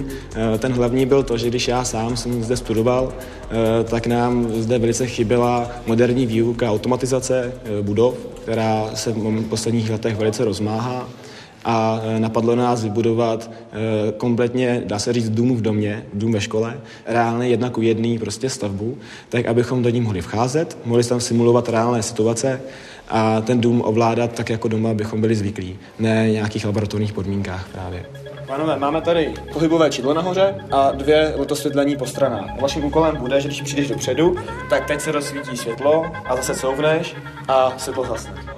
Učíme tady vlastně díky fotosvícenému vedení školy, které chápe, že aktuální technologie, virtuální realita, chytré domy jsou věci, které jsou na trhu jednotky let, není to ani 10 let, takže asi těžko budeme schánět aprobované pedagogy, kteří mají zájem to za vlastně učitelské platy vyučovat na střední škole. Díky tomu, že vlastně jsme jenom pár let od sebe, ty učitelé nebo ty pedagogové za katedrou a žáci za ní na druhé straně, tak i v té třídě je potom jaksi tvůrčí, více tvůrčí nálada. A odejdeš? A vlastně naším cílem je zajistit, aby do budoucna ta spotřeba těch domů byla menší. Zrovna tady jste viděli zrcadlo, které se zapíná pomocí senzorů a následně za prvý nám tu lehčí práci, že nemusíme mačkat a zapínat vypínač a stejně tak nesvítí to světlo delší dobu, než je potřebná. Ten dům dokáže šetřit e, energie e, několika způsoby, které si možná dneska ani neuvědomujeme. Je to například, e, když je zima, já doma větrám, otevřu si okno, abych měl čerstvý vzduch, a buď můžu usnout, zapomenu ho zavřít, možná ještě na stydnu, nebo ho zavřu o hodinu později, když se do té místnosti vrátím. Ten chytrý dům díky senzorům dokáže poznat kvalitu ovzduší v reálném čase, to znamená, dokáže si říct, dobře, teď je tady vyvětráno, teď je tady vzduch OK, zavíráme okno a okno sám zavře. Díky tomu nám přesně danou dobu uh, končí unik tepla, uh, přesně v dobu, kdy je potřeba to okno zavřít, uh, kdy je tam ten vzduch správně a není potřeba teda topit, jak se říká, pánu bohu do oken. Je velice cítit u té mladé generace ta tendence šetřit, tendence šetřit přírodu hlavně, jak si žít udržitelně. A ta mladá generace na to dbá čím dál víc, je to, je to cítit všude. Když se podíváme na studenty, tak igelitový pitlík už je jako u nás jako přežitek, prostě to už nikdo nepoužívá. Jednorázové hrnky, jednorázové příbory, to už jako všichni považují za něco, co se nepoužívá. A to jsou vlastně jako věci, jako krásná ukázka toho, jak se ta mentalita posouvá, ta mladá generace. Paráda, kluci, dobrá práce. A hosty třetí kapitoly dnešního fokusu jsou jaderná inženýrka, jinak také předsedkyně státního úřadu pro jadernou bezpečnost Dana Drábová a přivítejme i sociálního a environmentálního psychologa z Masarykovy univerzity v Brně Jana Krajhanzla. Hezký dobrý večer. Jane, dobrý večer. Udržitelná planeta. Dano Drábová, lidské dějiny, jak o nich vy píšete v souvislosti s energií, jsou i dějinami bojů o energetické zdroje. Pohledem dnešní krize, energetické krize, je to tady zase? Do značné míry ano, i když já bych se bránila použít slovo krize, zejména v souvislosti se situací v Evropě. To bych opravdu eh, přála všem, kteří se slovem krize ohánějí, eh, aby na chvíli navštívili subsárskou Afriku nebo jižní východní Asii, zejména některé země. A žili tam ne, že si půjdou prohlížet turistické krásy, ale žili tam v těch podmínkách. To by byly opatrnější se slovem krize. Nicméně, počet lidí na planetě stále roste, její zdroje jsou omezené. Čím dříve si to připustíme, tím lépe. To znamená, že soupeření o zdroje a nejenom energetické, když ty asi uh, dneska zrovna jsou předmětem největšího zájmu, ale také o potraviny a vodu se bude přiostřovat. Eh, slyšela jste tady Luďka Niedermayera, který mluvil o energetické suverenitě, které můžeme dosáhnout i obnovitelnými zdroji a jádro, eh, po případě plyn, jako zdroje přechodové. Je to trefná charakteristika? Potřebujeme zvýšit potenciál obnovitelných zdrojů. A tím skutečně myslím jejich schopnost uspokojovat naše energetické potřeby eh, stabilně. K tomu potřebujeme ale průlom v našich schopnostech skladovat elektřinu v rozumném množství za rozumné peníze. A to je věc, kde máme hodně před sebou a já doufám, že tady z mladých mozků našich kolegů v publiku třeba vzejde nějaký ten nový, já bych řekla energetický Newton, kterému to jablko spadne na hlavu a on řekne a takhle to budeme dělat. A až to budou takhle dělat a až budeme co nejefektivnější ve skladování energie, tak pak nebude zapotřebí třeba jádro, které dnes je bráno jako stabilní zdroj, když eh, nesvítí, nefouká, zkrátka na obnovitelné zdroje?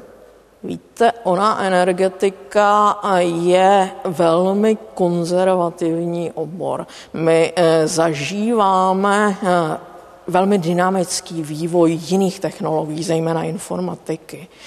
A třeba i eh, strojového učení a podobně. Ale způsoby, jakými si člověk opatřuje energii pro své stále rostoucí potřeby, ty se vyvíjejí hodně pomalu.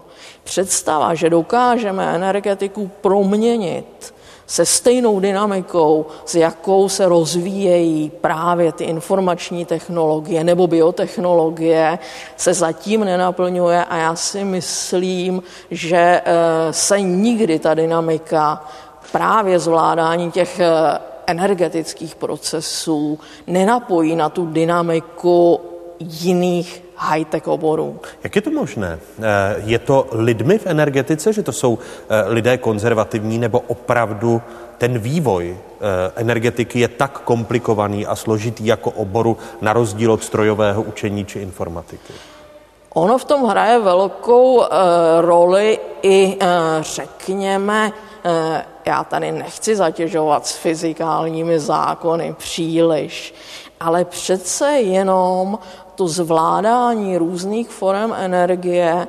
Vezměme si e, takový příklad. E, lidé se naučili používat oheň pro to, aby si uvařili potravu, aby e, se ohřáli před zhruba tři čtvrtě milionem let. A do doby, než jsme se naučili využívat teplo vznikající spalováním, pro průmysl, to znamená, než jsme člověka osvobodili z větší části od těžké manuální práce, protože za něj začaly pracovat stroje, tak to fakt trvalo stovky tisíc let. Ano, všechno se zrychlilo od průmyslové revoluce, ale na druhou stranu pořád ještě svým způsobem řešíme na to, že ta proklínaná fosilní paliva, která ale mimochodem tu naší civilizaci, tak jak ji máme a známe, stvořila, jsou schopná pokrýt 70% našich energetických potřeb. V různých zemích různě. A ať říkáme, co chceme, a jistě, že máme směřovat k tomu, eh, že eh, ta fosilní paliva nahradíme jinými energetickými nosiči, ale to je ještě dlouhá cesta. Dneska přes všechny nadějné technologie ani náhodou nevíme, jestli se nám to podaří. Když Daná Drábová Janem mluvila o konzervativním oboru energetice, jsou konzervativní i pohledy lidí na jednotlivé zdroje energií, tak jak vy názory veřejnosti schoumáte? Možná jako na rozdíl oproti tomu, co sledujeme takhle ve veřejných sdělovacích prostředcích a o tom, jak se o tom vlastně vůbec jako píše, tak by nás možná překvapilo, jak ta česká veřejnost je v tomhle progresivní. Eh, my si všichni vybavujeme vlastně problémy kolem fotovoltaiky, kolem roku 2009 a vlastně té kauzy, která vlastně tenkrát vznikla. Ale vlastně nám se ukazuje dneska, když se ptáme lidí vlastně v našich reprezentativních výzkumech veřejného mínění, že vlastně podpora obnovitelných zdrojů energie je někde kolem 75% u celé té veřejnosti. A ostatní zdroje, a to teda myslím opravdu všechny ostatní eh, zdroje elektrické energie, jsou jako hluboko za ní. Jo. Můžeme mluvit vlastně o uhlí, tam jsme kolem nějakých 10-15%, u jaderné energie tam jsme kolem nějakých 45 až 40-50% podle toho, jak položíte tu otázku. Ale vlastně různé druhy obnovitelných zdrojů jsou opravdu dneska absolutně vlastně nejvíce podporované u celé české veřejnosti. A z toho, co vy vidíte v populaci, na základě vašich výzkumů se tedy dá říct, že jsme mentálně na tu zelenou transformaci připraveni a proměnu těch zdrojů, anebo spíš je to deklarované, protože se to stává módním? To se velmi těžko posuzuje. E, opravdu bych si netroufal říct, že jsme připraveni na tu transformaci. To bychom se museli teďka zeptat tady sami sebe, kolik českých politiků a političek tohle dobře české veřejnosti jako vysvětlilo, co to bude všechno obnášet a co je všechno vlastně čeká. A to nemyslím jenom takovým tím způsobem, kdy vlastně vytahujeme z Green Dealu nebo z Fit for 55 ty největší jako strašáky, e, trošku někdy i v rozpolu s realitou a ty šíříme do toho mediálního prostoru, jako třeba v předvolební kampani. Ale myslím opravdu poctivě to vysvětlit, vzít to jako scénář, který leží jako na stole. Česká republika se ostatně zavázala vlastně k pařížské dohodě, která vlastně, na kterou navazuje Green Deal. Česká republika se ústy svého premiéra Andreje Babiše zavázala vlastně ke Green Dealu a teďka vlastně jako přicházejí ty konkrétní opatření a vlastně myslím si, že je hrozně důležité vzít si ty scénáře a vlastně diskutovat, co to pro Českou republiku bude reálně znamenat.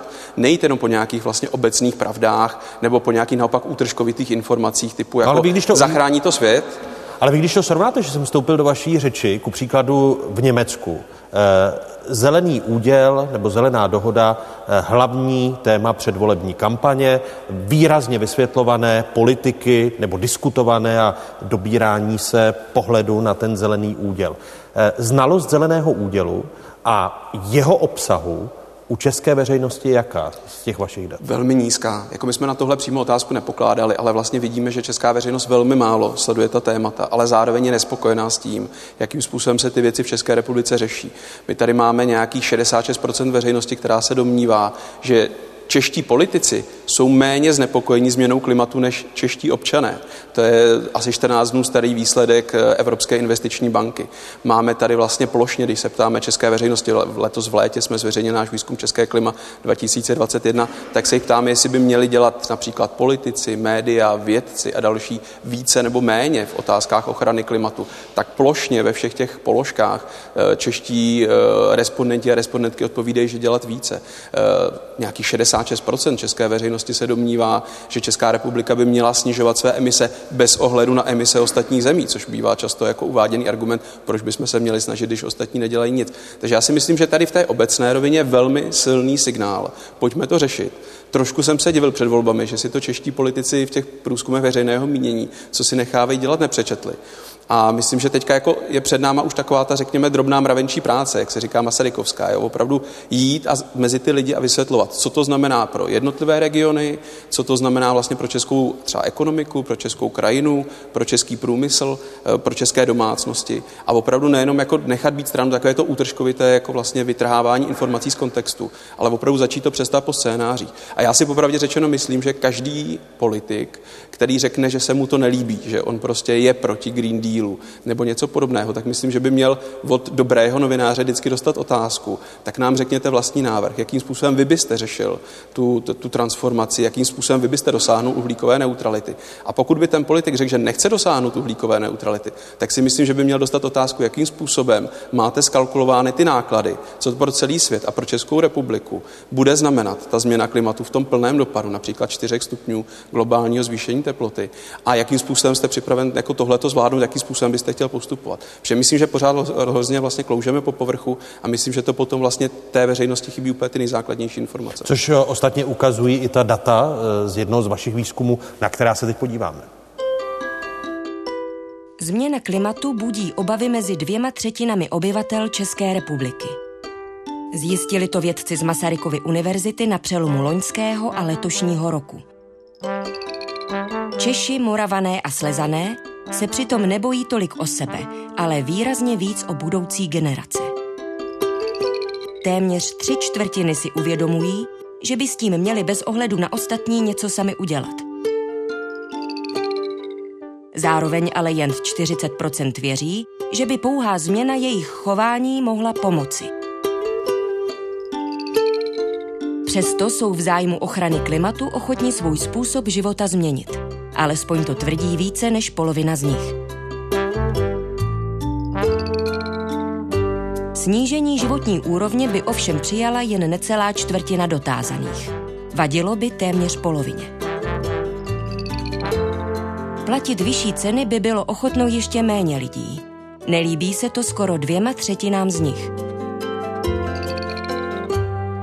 A placení vyšších daní má zastánců ještě méně. Odmítají ho téměř tři čtvrtiny lidí.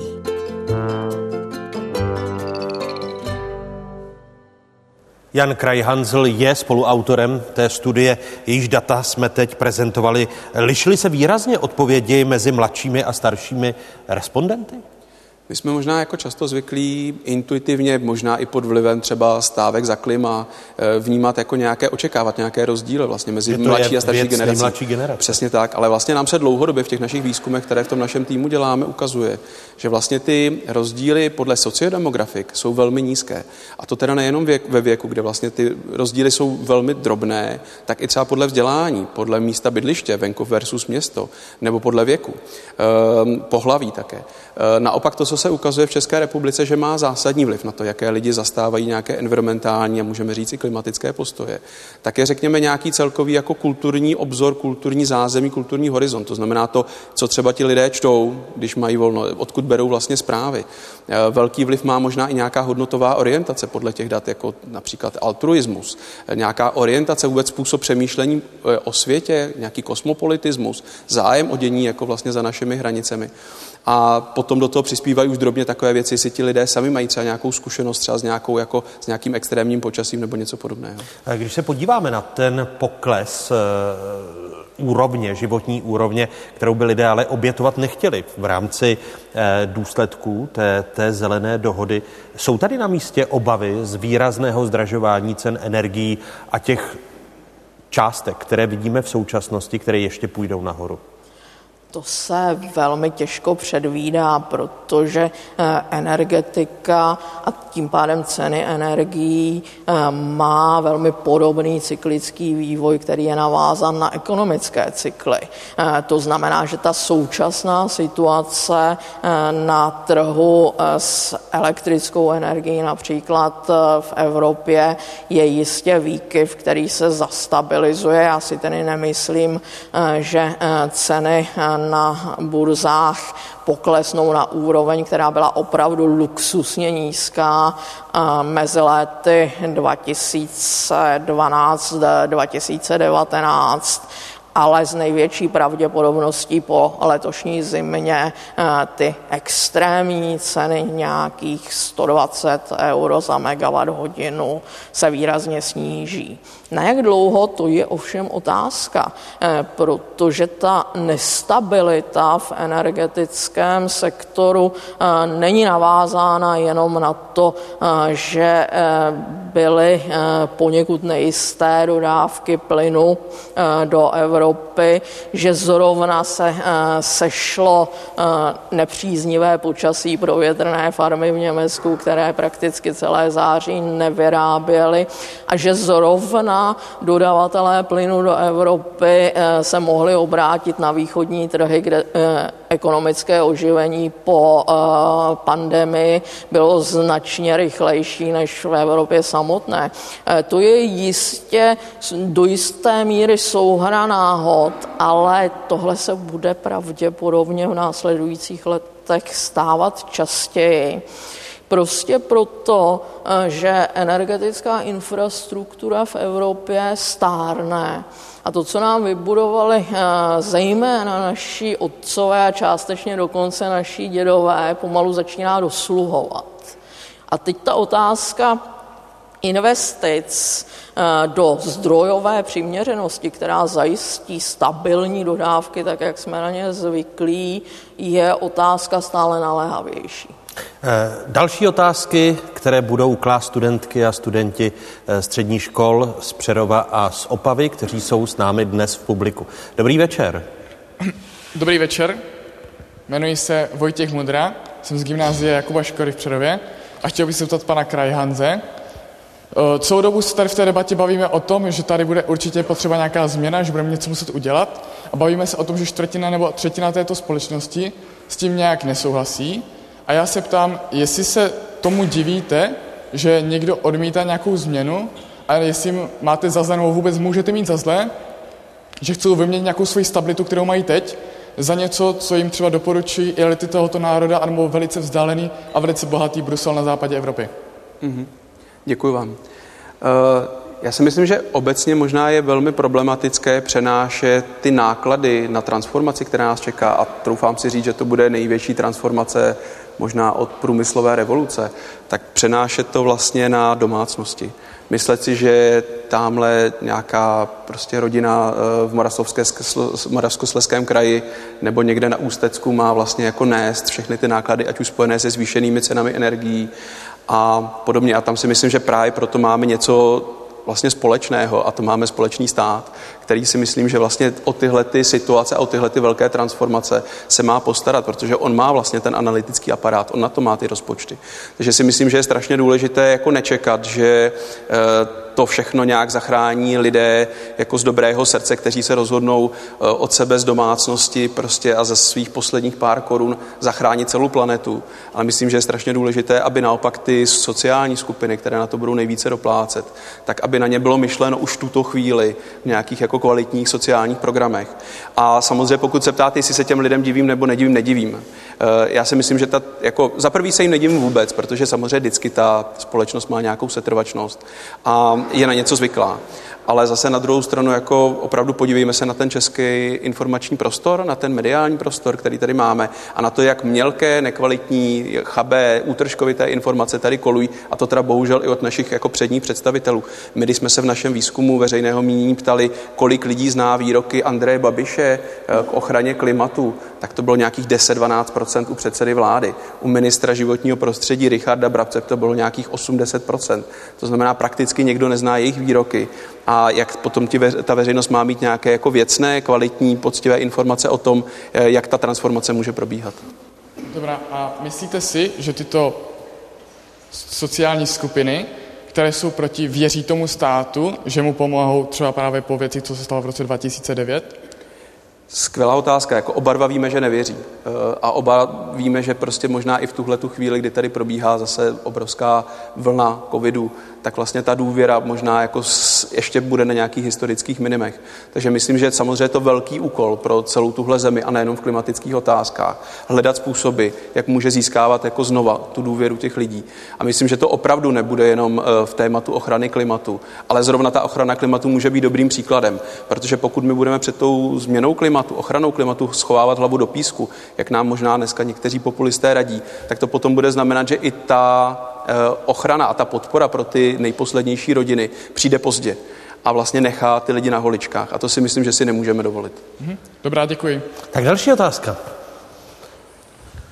Eh, dobrý večer, Dobrý jmenuji večer. se Tomáš Veverka, jsem studentem obchodní akademie a střední odborné školy logistické. Můj dotaz je především na, na paní Drabovou a to zda má výstavba nových jaderných elektráren větší budoucnost než výstavba ku příkladu přečerpávajících, eh, přečerpávajících eh, elektráren a jakým způsobem jsme schopni eh, uchovávat a likvidovat jaderné a radioaktivní odpady?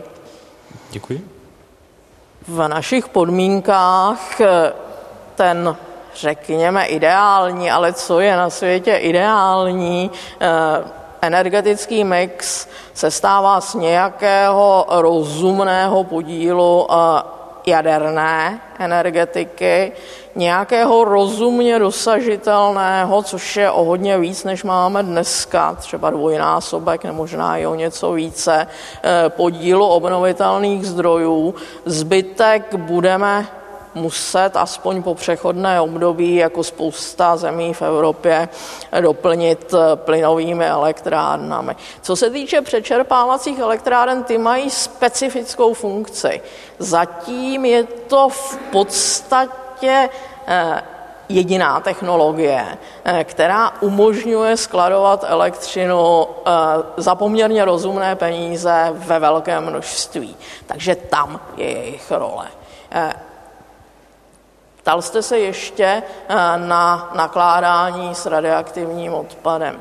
Tohle by zase možná bylo docela eh, zajímavé téma eh, pro kolegu Krajhanzla z hlediska psychologie, protože nakládání s radioaktivním odpadem není technický nebo inženýrský problém. Tam ta řešení máme, máme poměrně dobře spočítáno a ověřeno, že si eh, s vyhořelým jaderným palivem a vysoce aktivním odpadem dokážeme poradit. Ale ta veřejnost to nechce koupit, nechce uznat, že takovéhle řešení je dostatečně bezpečné, dostatečně ohleduplné k životnímu prostředí a je to otázka spíše vnímání než reality a s tím se velmi obtížně dá vyrovnávat. Tak eh, jenom stručně, samozřejmě máme tady nějakou historii i nějakých jaderných havárií jako v zahraničí, což jako samozřejmě ta veřejnost nejenom u nás, a u nás spíš méně než jinde, ale například v Německu a v jiných zemích citlivě vnímá. To znamená, jsou to potom takové ty, řekněme, upíři pozornosti, ty věci, co prostě přitáhnou na velkou dálku tu pozornost. A potom vznikají samozřejmě ty obavy, které potom, řekněme, žijí svým vlastním životem. Vůbec bych nešel do nějaké polemiky, jestli ty obavy jsou jako příliš velké nebo, nebo příliš malé. To jsou obavy a my je nemáme nějak kvantifikovat jako příliš velké nebo příliš malé. Ty prostě jsou a my se s nimi musíme nějak vyrovnat, eh, chceme-li se dobrat nějakého rozumného řešení. Spokojen s odpověďmi? Určitě, děkuji. Tak eh, Dana Drábová, Jan Krajhanzl zůstávají hosty dnešního Fokusu a budou pokračovat otázky i na další čtveřici hostů, eh, zkrátka šestice hostů dnešního Fokusu v závěrečné debatě s vámi, se studentkami a studenty.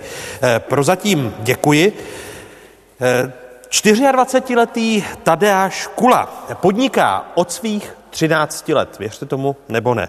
Jeho posledním projektem je udržitelné knihkupectví. Z jeho výdělku část věnuje na ochranu dešných pralesů. Vypravil jsem se na Pražský Smíchov za Tadeášem.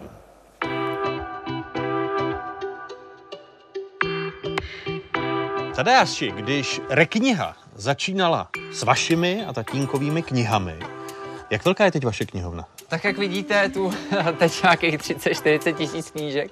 No ale to nejsou A- vaše knížky. To nejsou moje knížky. A doma jich teď uh, mám cca vlastně 20, protože jsem je všechny poslal dál, takže jdu, jdu tím příkladem uh, i ostatním a dává mi to smysl. Já jsem vlastně, když jsem to začínal, tak uh, jsem chtěl buď dělat něco v cestování nebo v knížkách, protože když jsem si říkal, co mě vlastně ovlivnilo v začátcích, tak to bylo cestování a čtení knížek. Takže tohle je taková moje mise, eh, dostat co nejvíc knížek, co nejvíc mladým lidem, aby začali číst. Tadeáš, jak komplikovaná byla jedenáctiletá cesta tady k tomuto prostoru na Pražském Smíchově a k knihám? Tak eh, začalo to vlastně hrozně zajímavě a to cestou do Indie, kde já jsem vlastně strávil první dva roky mýho podnikání v Indii. Jaké inspirace z Indie jsou zakódovány v reknihách? My tady sice v Česku jako třídíme a všechno, ale vlastně když pojedete do Ázie, tak tam absolutně žádný třídění neexistuje a vlastně ještě tam je importovaný ten odpad vlastně z Evropy nebo z jiných částí světa, takže tam vlastně ten odpad je na první dobrou všude vidět a to je rozhodně ve mně doteď a snažím se s tím něco dělat. Kolik let reknihy existují? A reknihy existují vlastně už to bude skoro třetí rok. Ten první impuls vlastně vzniknul tak jako spontánně a tím, že jsem si chtěl s jednou slečnou vyměnit knížky a nakonec to nedopadlo, jsme se jak nedomluvili. A, takže jsem začal hledat jiné způsoby, jak ty knížky poslat dál. Všechno, co tady teďka vidíte, tak to jsou vlastně příjmy a, z posledních dnů. Teď je tady zhruba hm, 3000 až 5000 knížek. Teď se vlastně nacházíme v prostorech, a, kde už jsou snesené ty balíky ze zhora. A ten proces je teda takový, že vlastně my zjistíme, od koho a, ty knížky přišly. A najdeme si toho člověka u nás na profilu a ty knížky tam rovnou putují na jeho profil. Jakmile se ta knížka prodá, tak eh, pošleme zákazníkovi zpátky 50% z té konečné prodejní ceny. Jak se v praxi projevuje ta ekologická udržitelnost ve firmě, která se zabývá recyklací knížek? Tak já si myslím, že to vždycky začíná minimalizací toho eh, odpadu, který se nějakým způsobem generuje. Takže začínáme u toho, když nám přijdou knížky balíku a je použitelný pro nás, a tak si ho takhle hezky uskladníme, pošleme v něm knížky dál. Já myslím, že je to krásně vidět i na našem týmu, že i pro ně je hrozně důležitý, aby se tady třídilo na pobočce, aby, se, aby jsme dělali úplně všechno, co můžeme, vlastně ekologicky, proto i právě třeba tady spojení s kavárnou, která je taky založená na ekologickém fungování. Když eh, mluvíte o vašem týmu, o zaměstnancích, kterých je přibližně 50, dá se říci, že nejstarší je teď majitel, Tadeáš 24? Tak já jsem včera s chodou okolností zjistil, že máme ještě jednu starší brigádnici, který je 25 let, ale uh, do včera to tak bylo. Když člověk udělá startup, eh, recykluje knihy, z toho ty reknihy jako název, eh, jde a cílí na ty nejmladší zákazníky? Z začátku to tak bylo. My jsme vlastně měli z začátku největší úspěch vlastně u těch nejmladších, který pro tu ekologii žijou a je to u nich na prvním místě, stejně jako u nás. A teď se to už průběžně zlepšuje i tím, že vlastně ty, kteří mají i více peněz, ty starší, tak vlastně u nás také více nakupují. Takže to se rozhodně změnilo.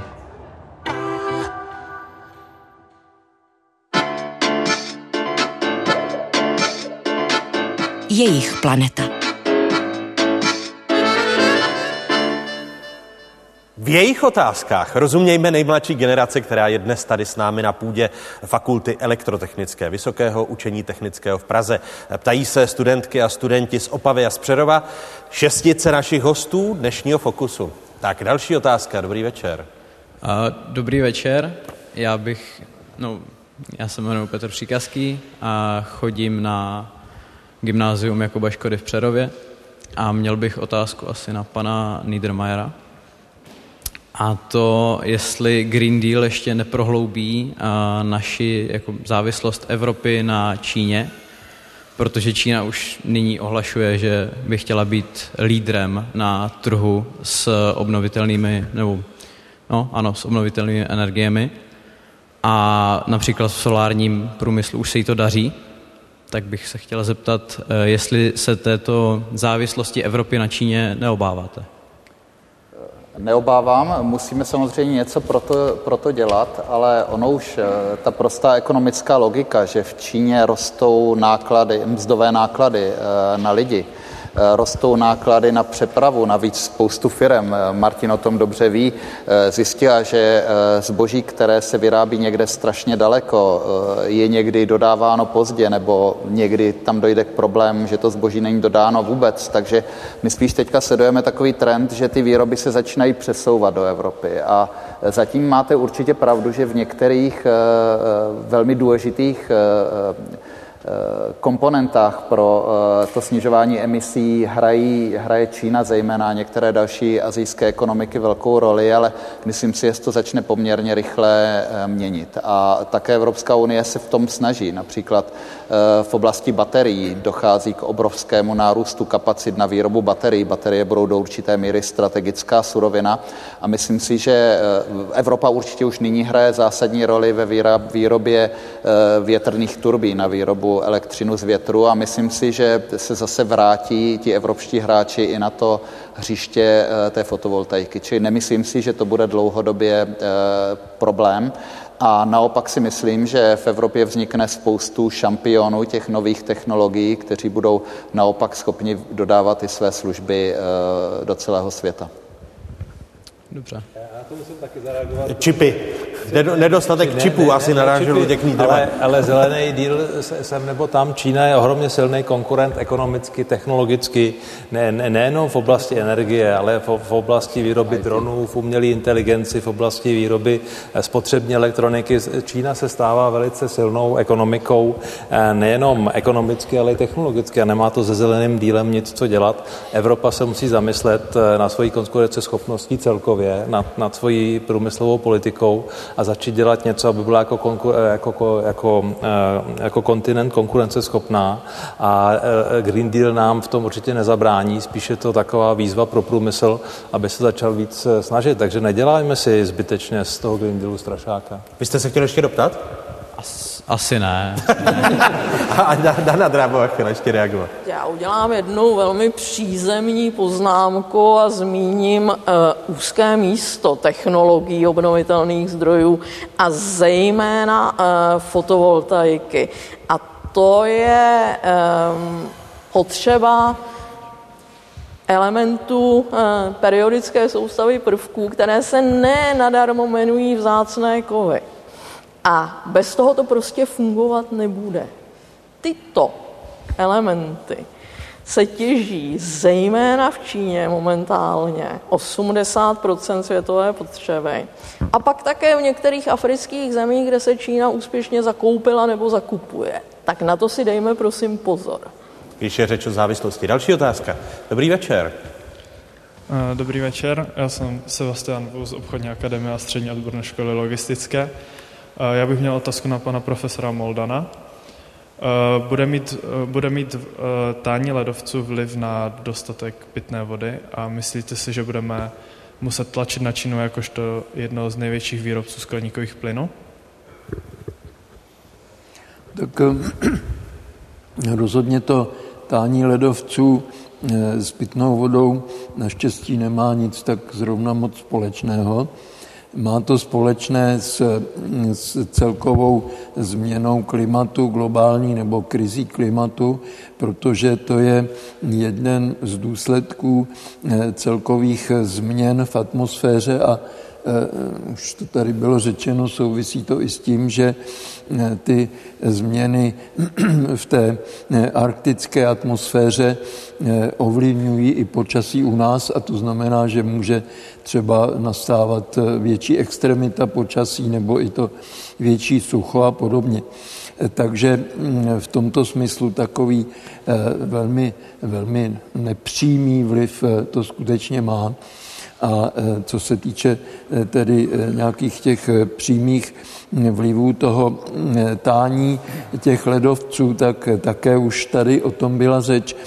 Má to vliv nejenom tání toho, těch pevninských ledovců anebo toho gronského ledu, ale i těch mořských ledovců potenciálně zatím naštěstí s velkým otazníkem v Antarktidě, tak to má vliv na zvyšování hladiny oceánu. Takže to přímě řečeno, to zvyšování té hladiny oceánu nemá zdaleka vliv jenom na to, že se potápějí Maledivy a podobně, ale eh, v těch nízko eh, položených oblastech, o které nejvíc jde, protože ty třeba se nezaplaví, ale eh, ta mořská voda tam proniká do zdrojů pitné vody, do zdrojů sladké vody a to je velmi vážné. To je například v jeho východní Asii skutečně velký problém. Tady chtěla doplnit ještě Marie Šabacká a Jan Krajhancl.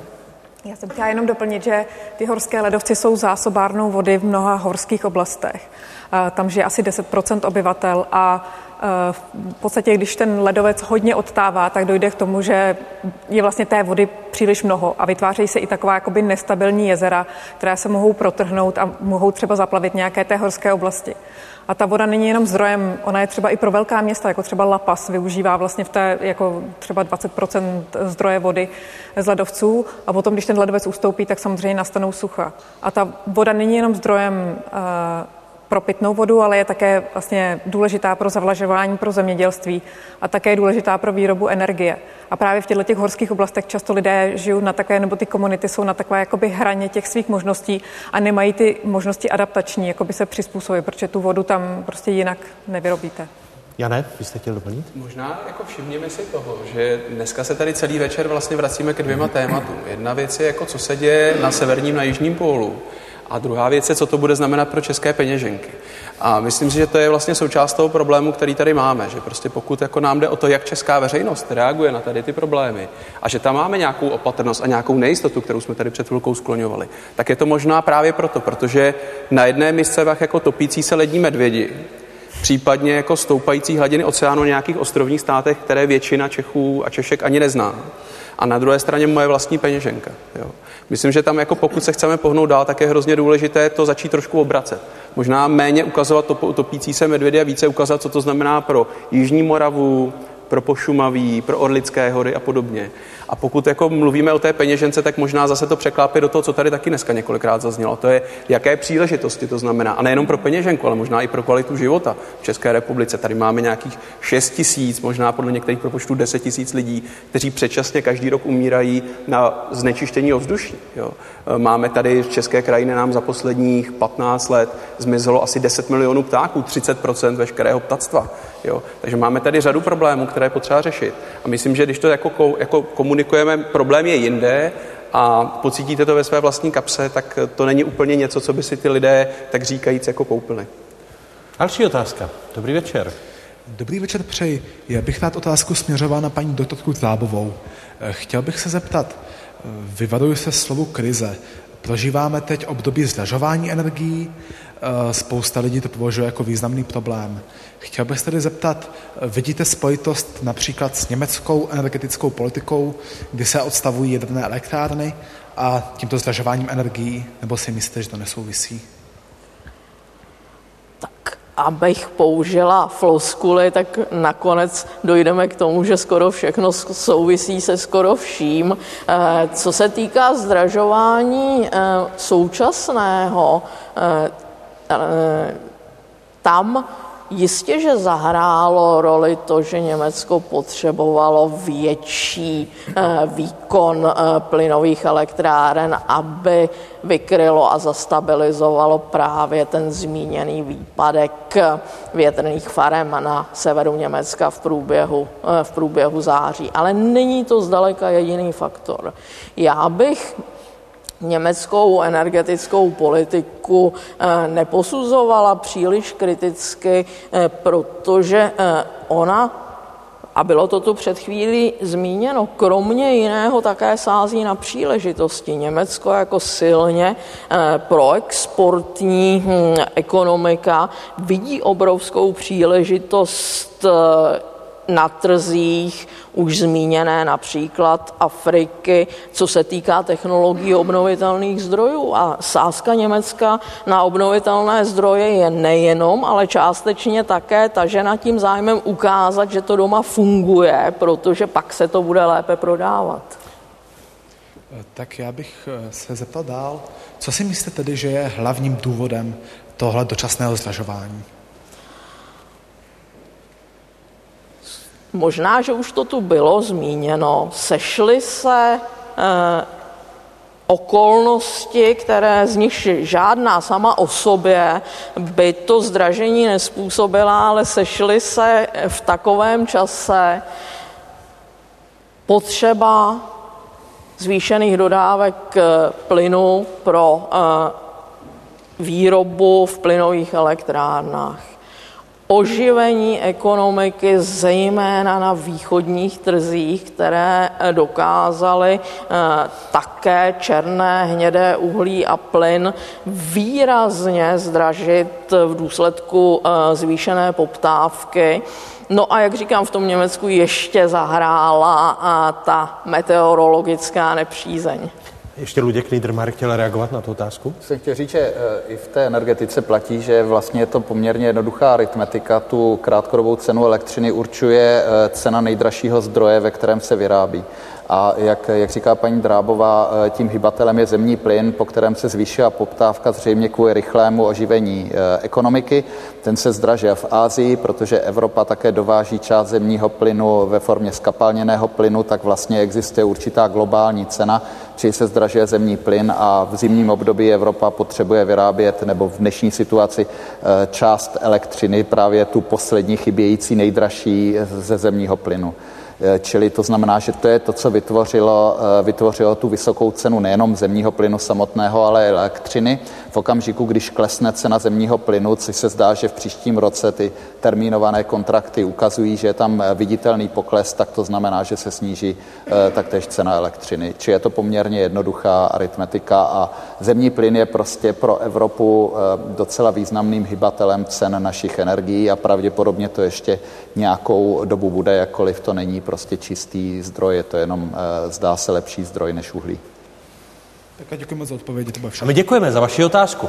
Eh, díky mnohokrát eh, studentkám a studentům, kteří dnes tady s námi byli v publiku a byli v laboratoři vysokého napětí fakulty elektrotechnické Českého vysokého učení technického, kterému tímto děkujeme, že nám dnes večer poskytl tyto prostory. Děkuji vám, studentkám a studentům dvou škol, konkrétně gymnázií Jakuba Škody v Přerově a obchodní akademie a střední odborné školy logistické v Opavě a velké díky i šestici zajímavých hostů. Mé poděkování patří Marii Šabacké, polární ekoložce, ekologovi Bedřichu Moldanovi, ekonomovi Luďku Niedermayerovi, vrcholovému manažerovi a ekonomovi Martinu Jánovi, jaderné inženýrce Daně Drábové a sociálnímu a environmentálnímu psychologovi Janu Krajhanzlovi. Díky vám, díky velké. Děkuji vám, divákům 24, že jste se dívali a hezký zbytek večera, pokud možno, ve společnosti České televize. Ano, děkuji. Díky.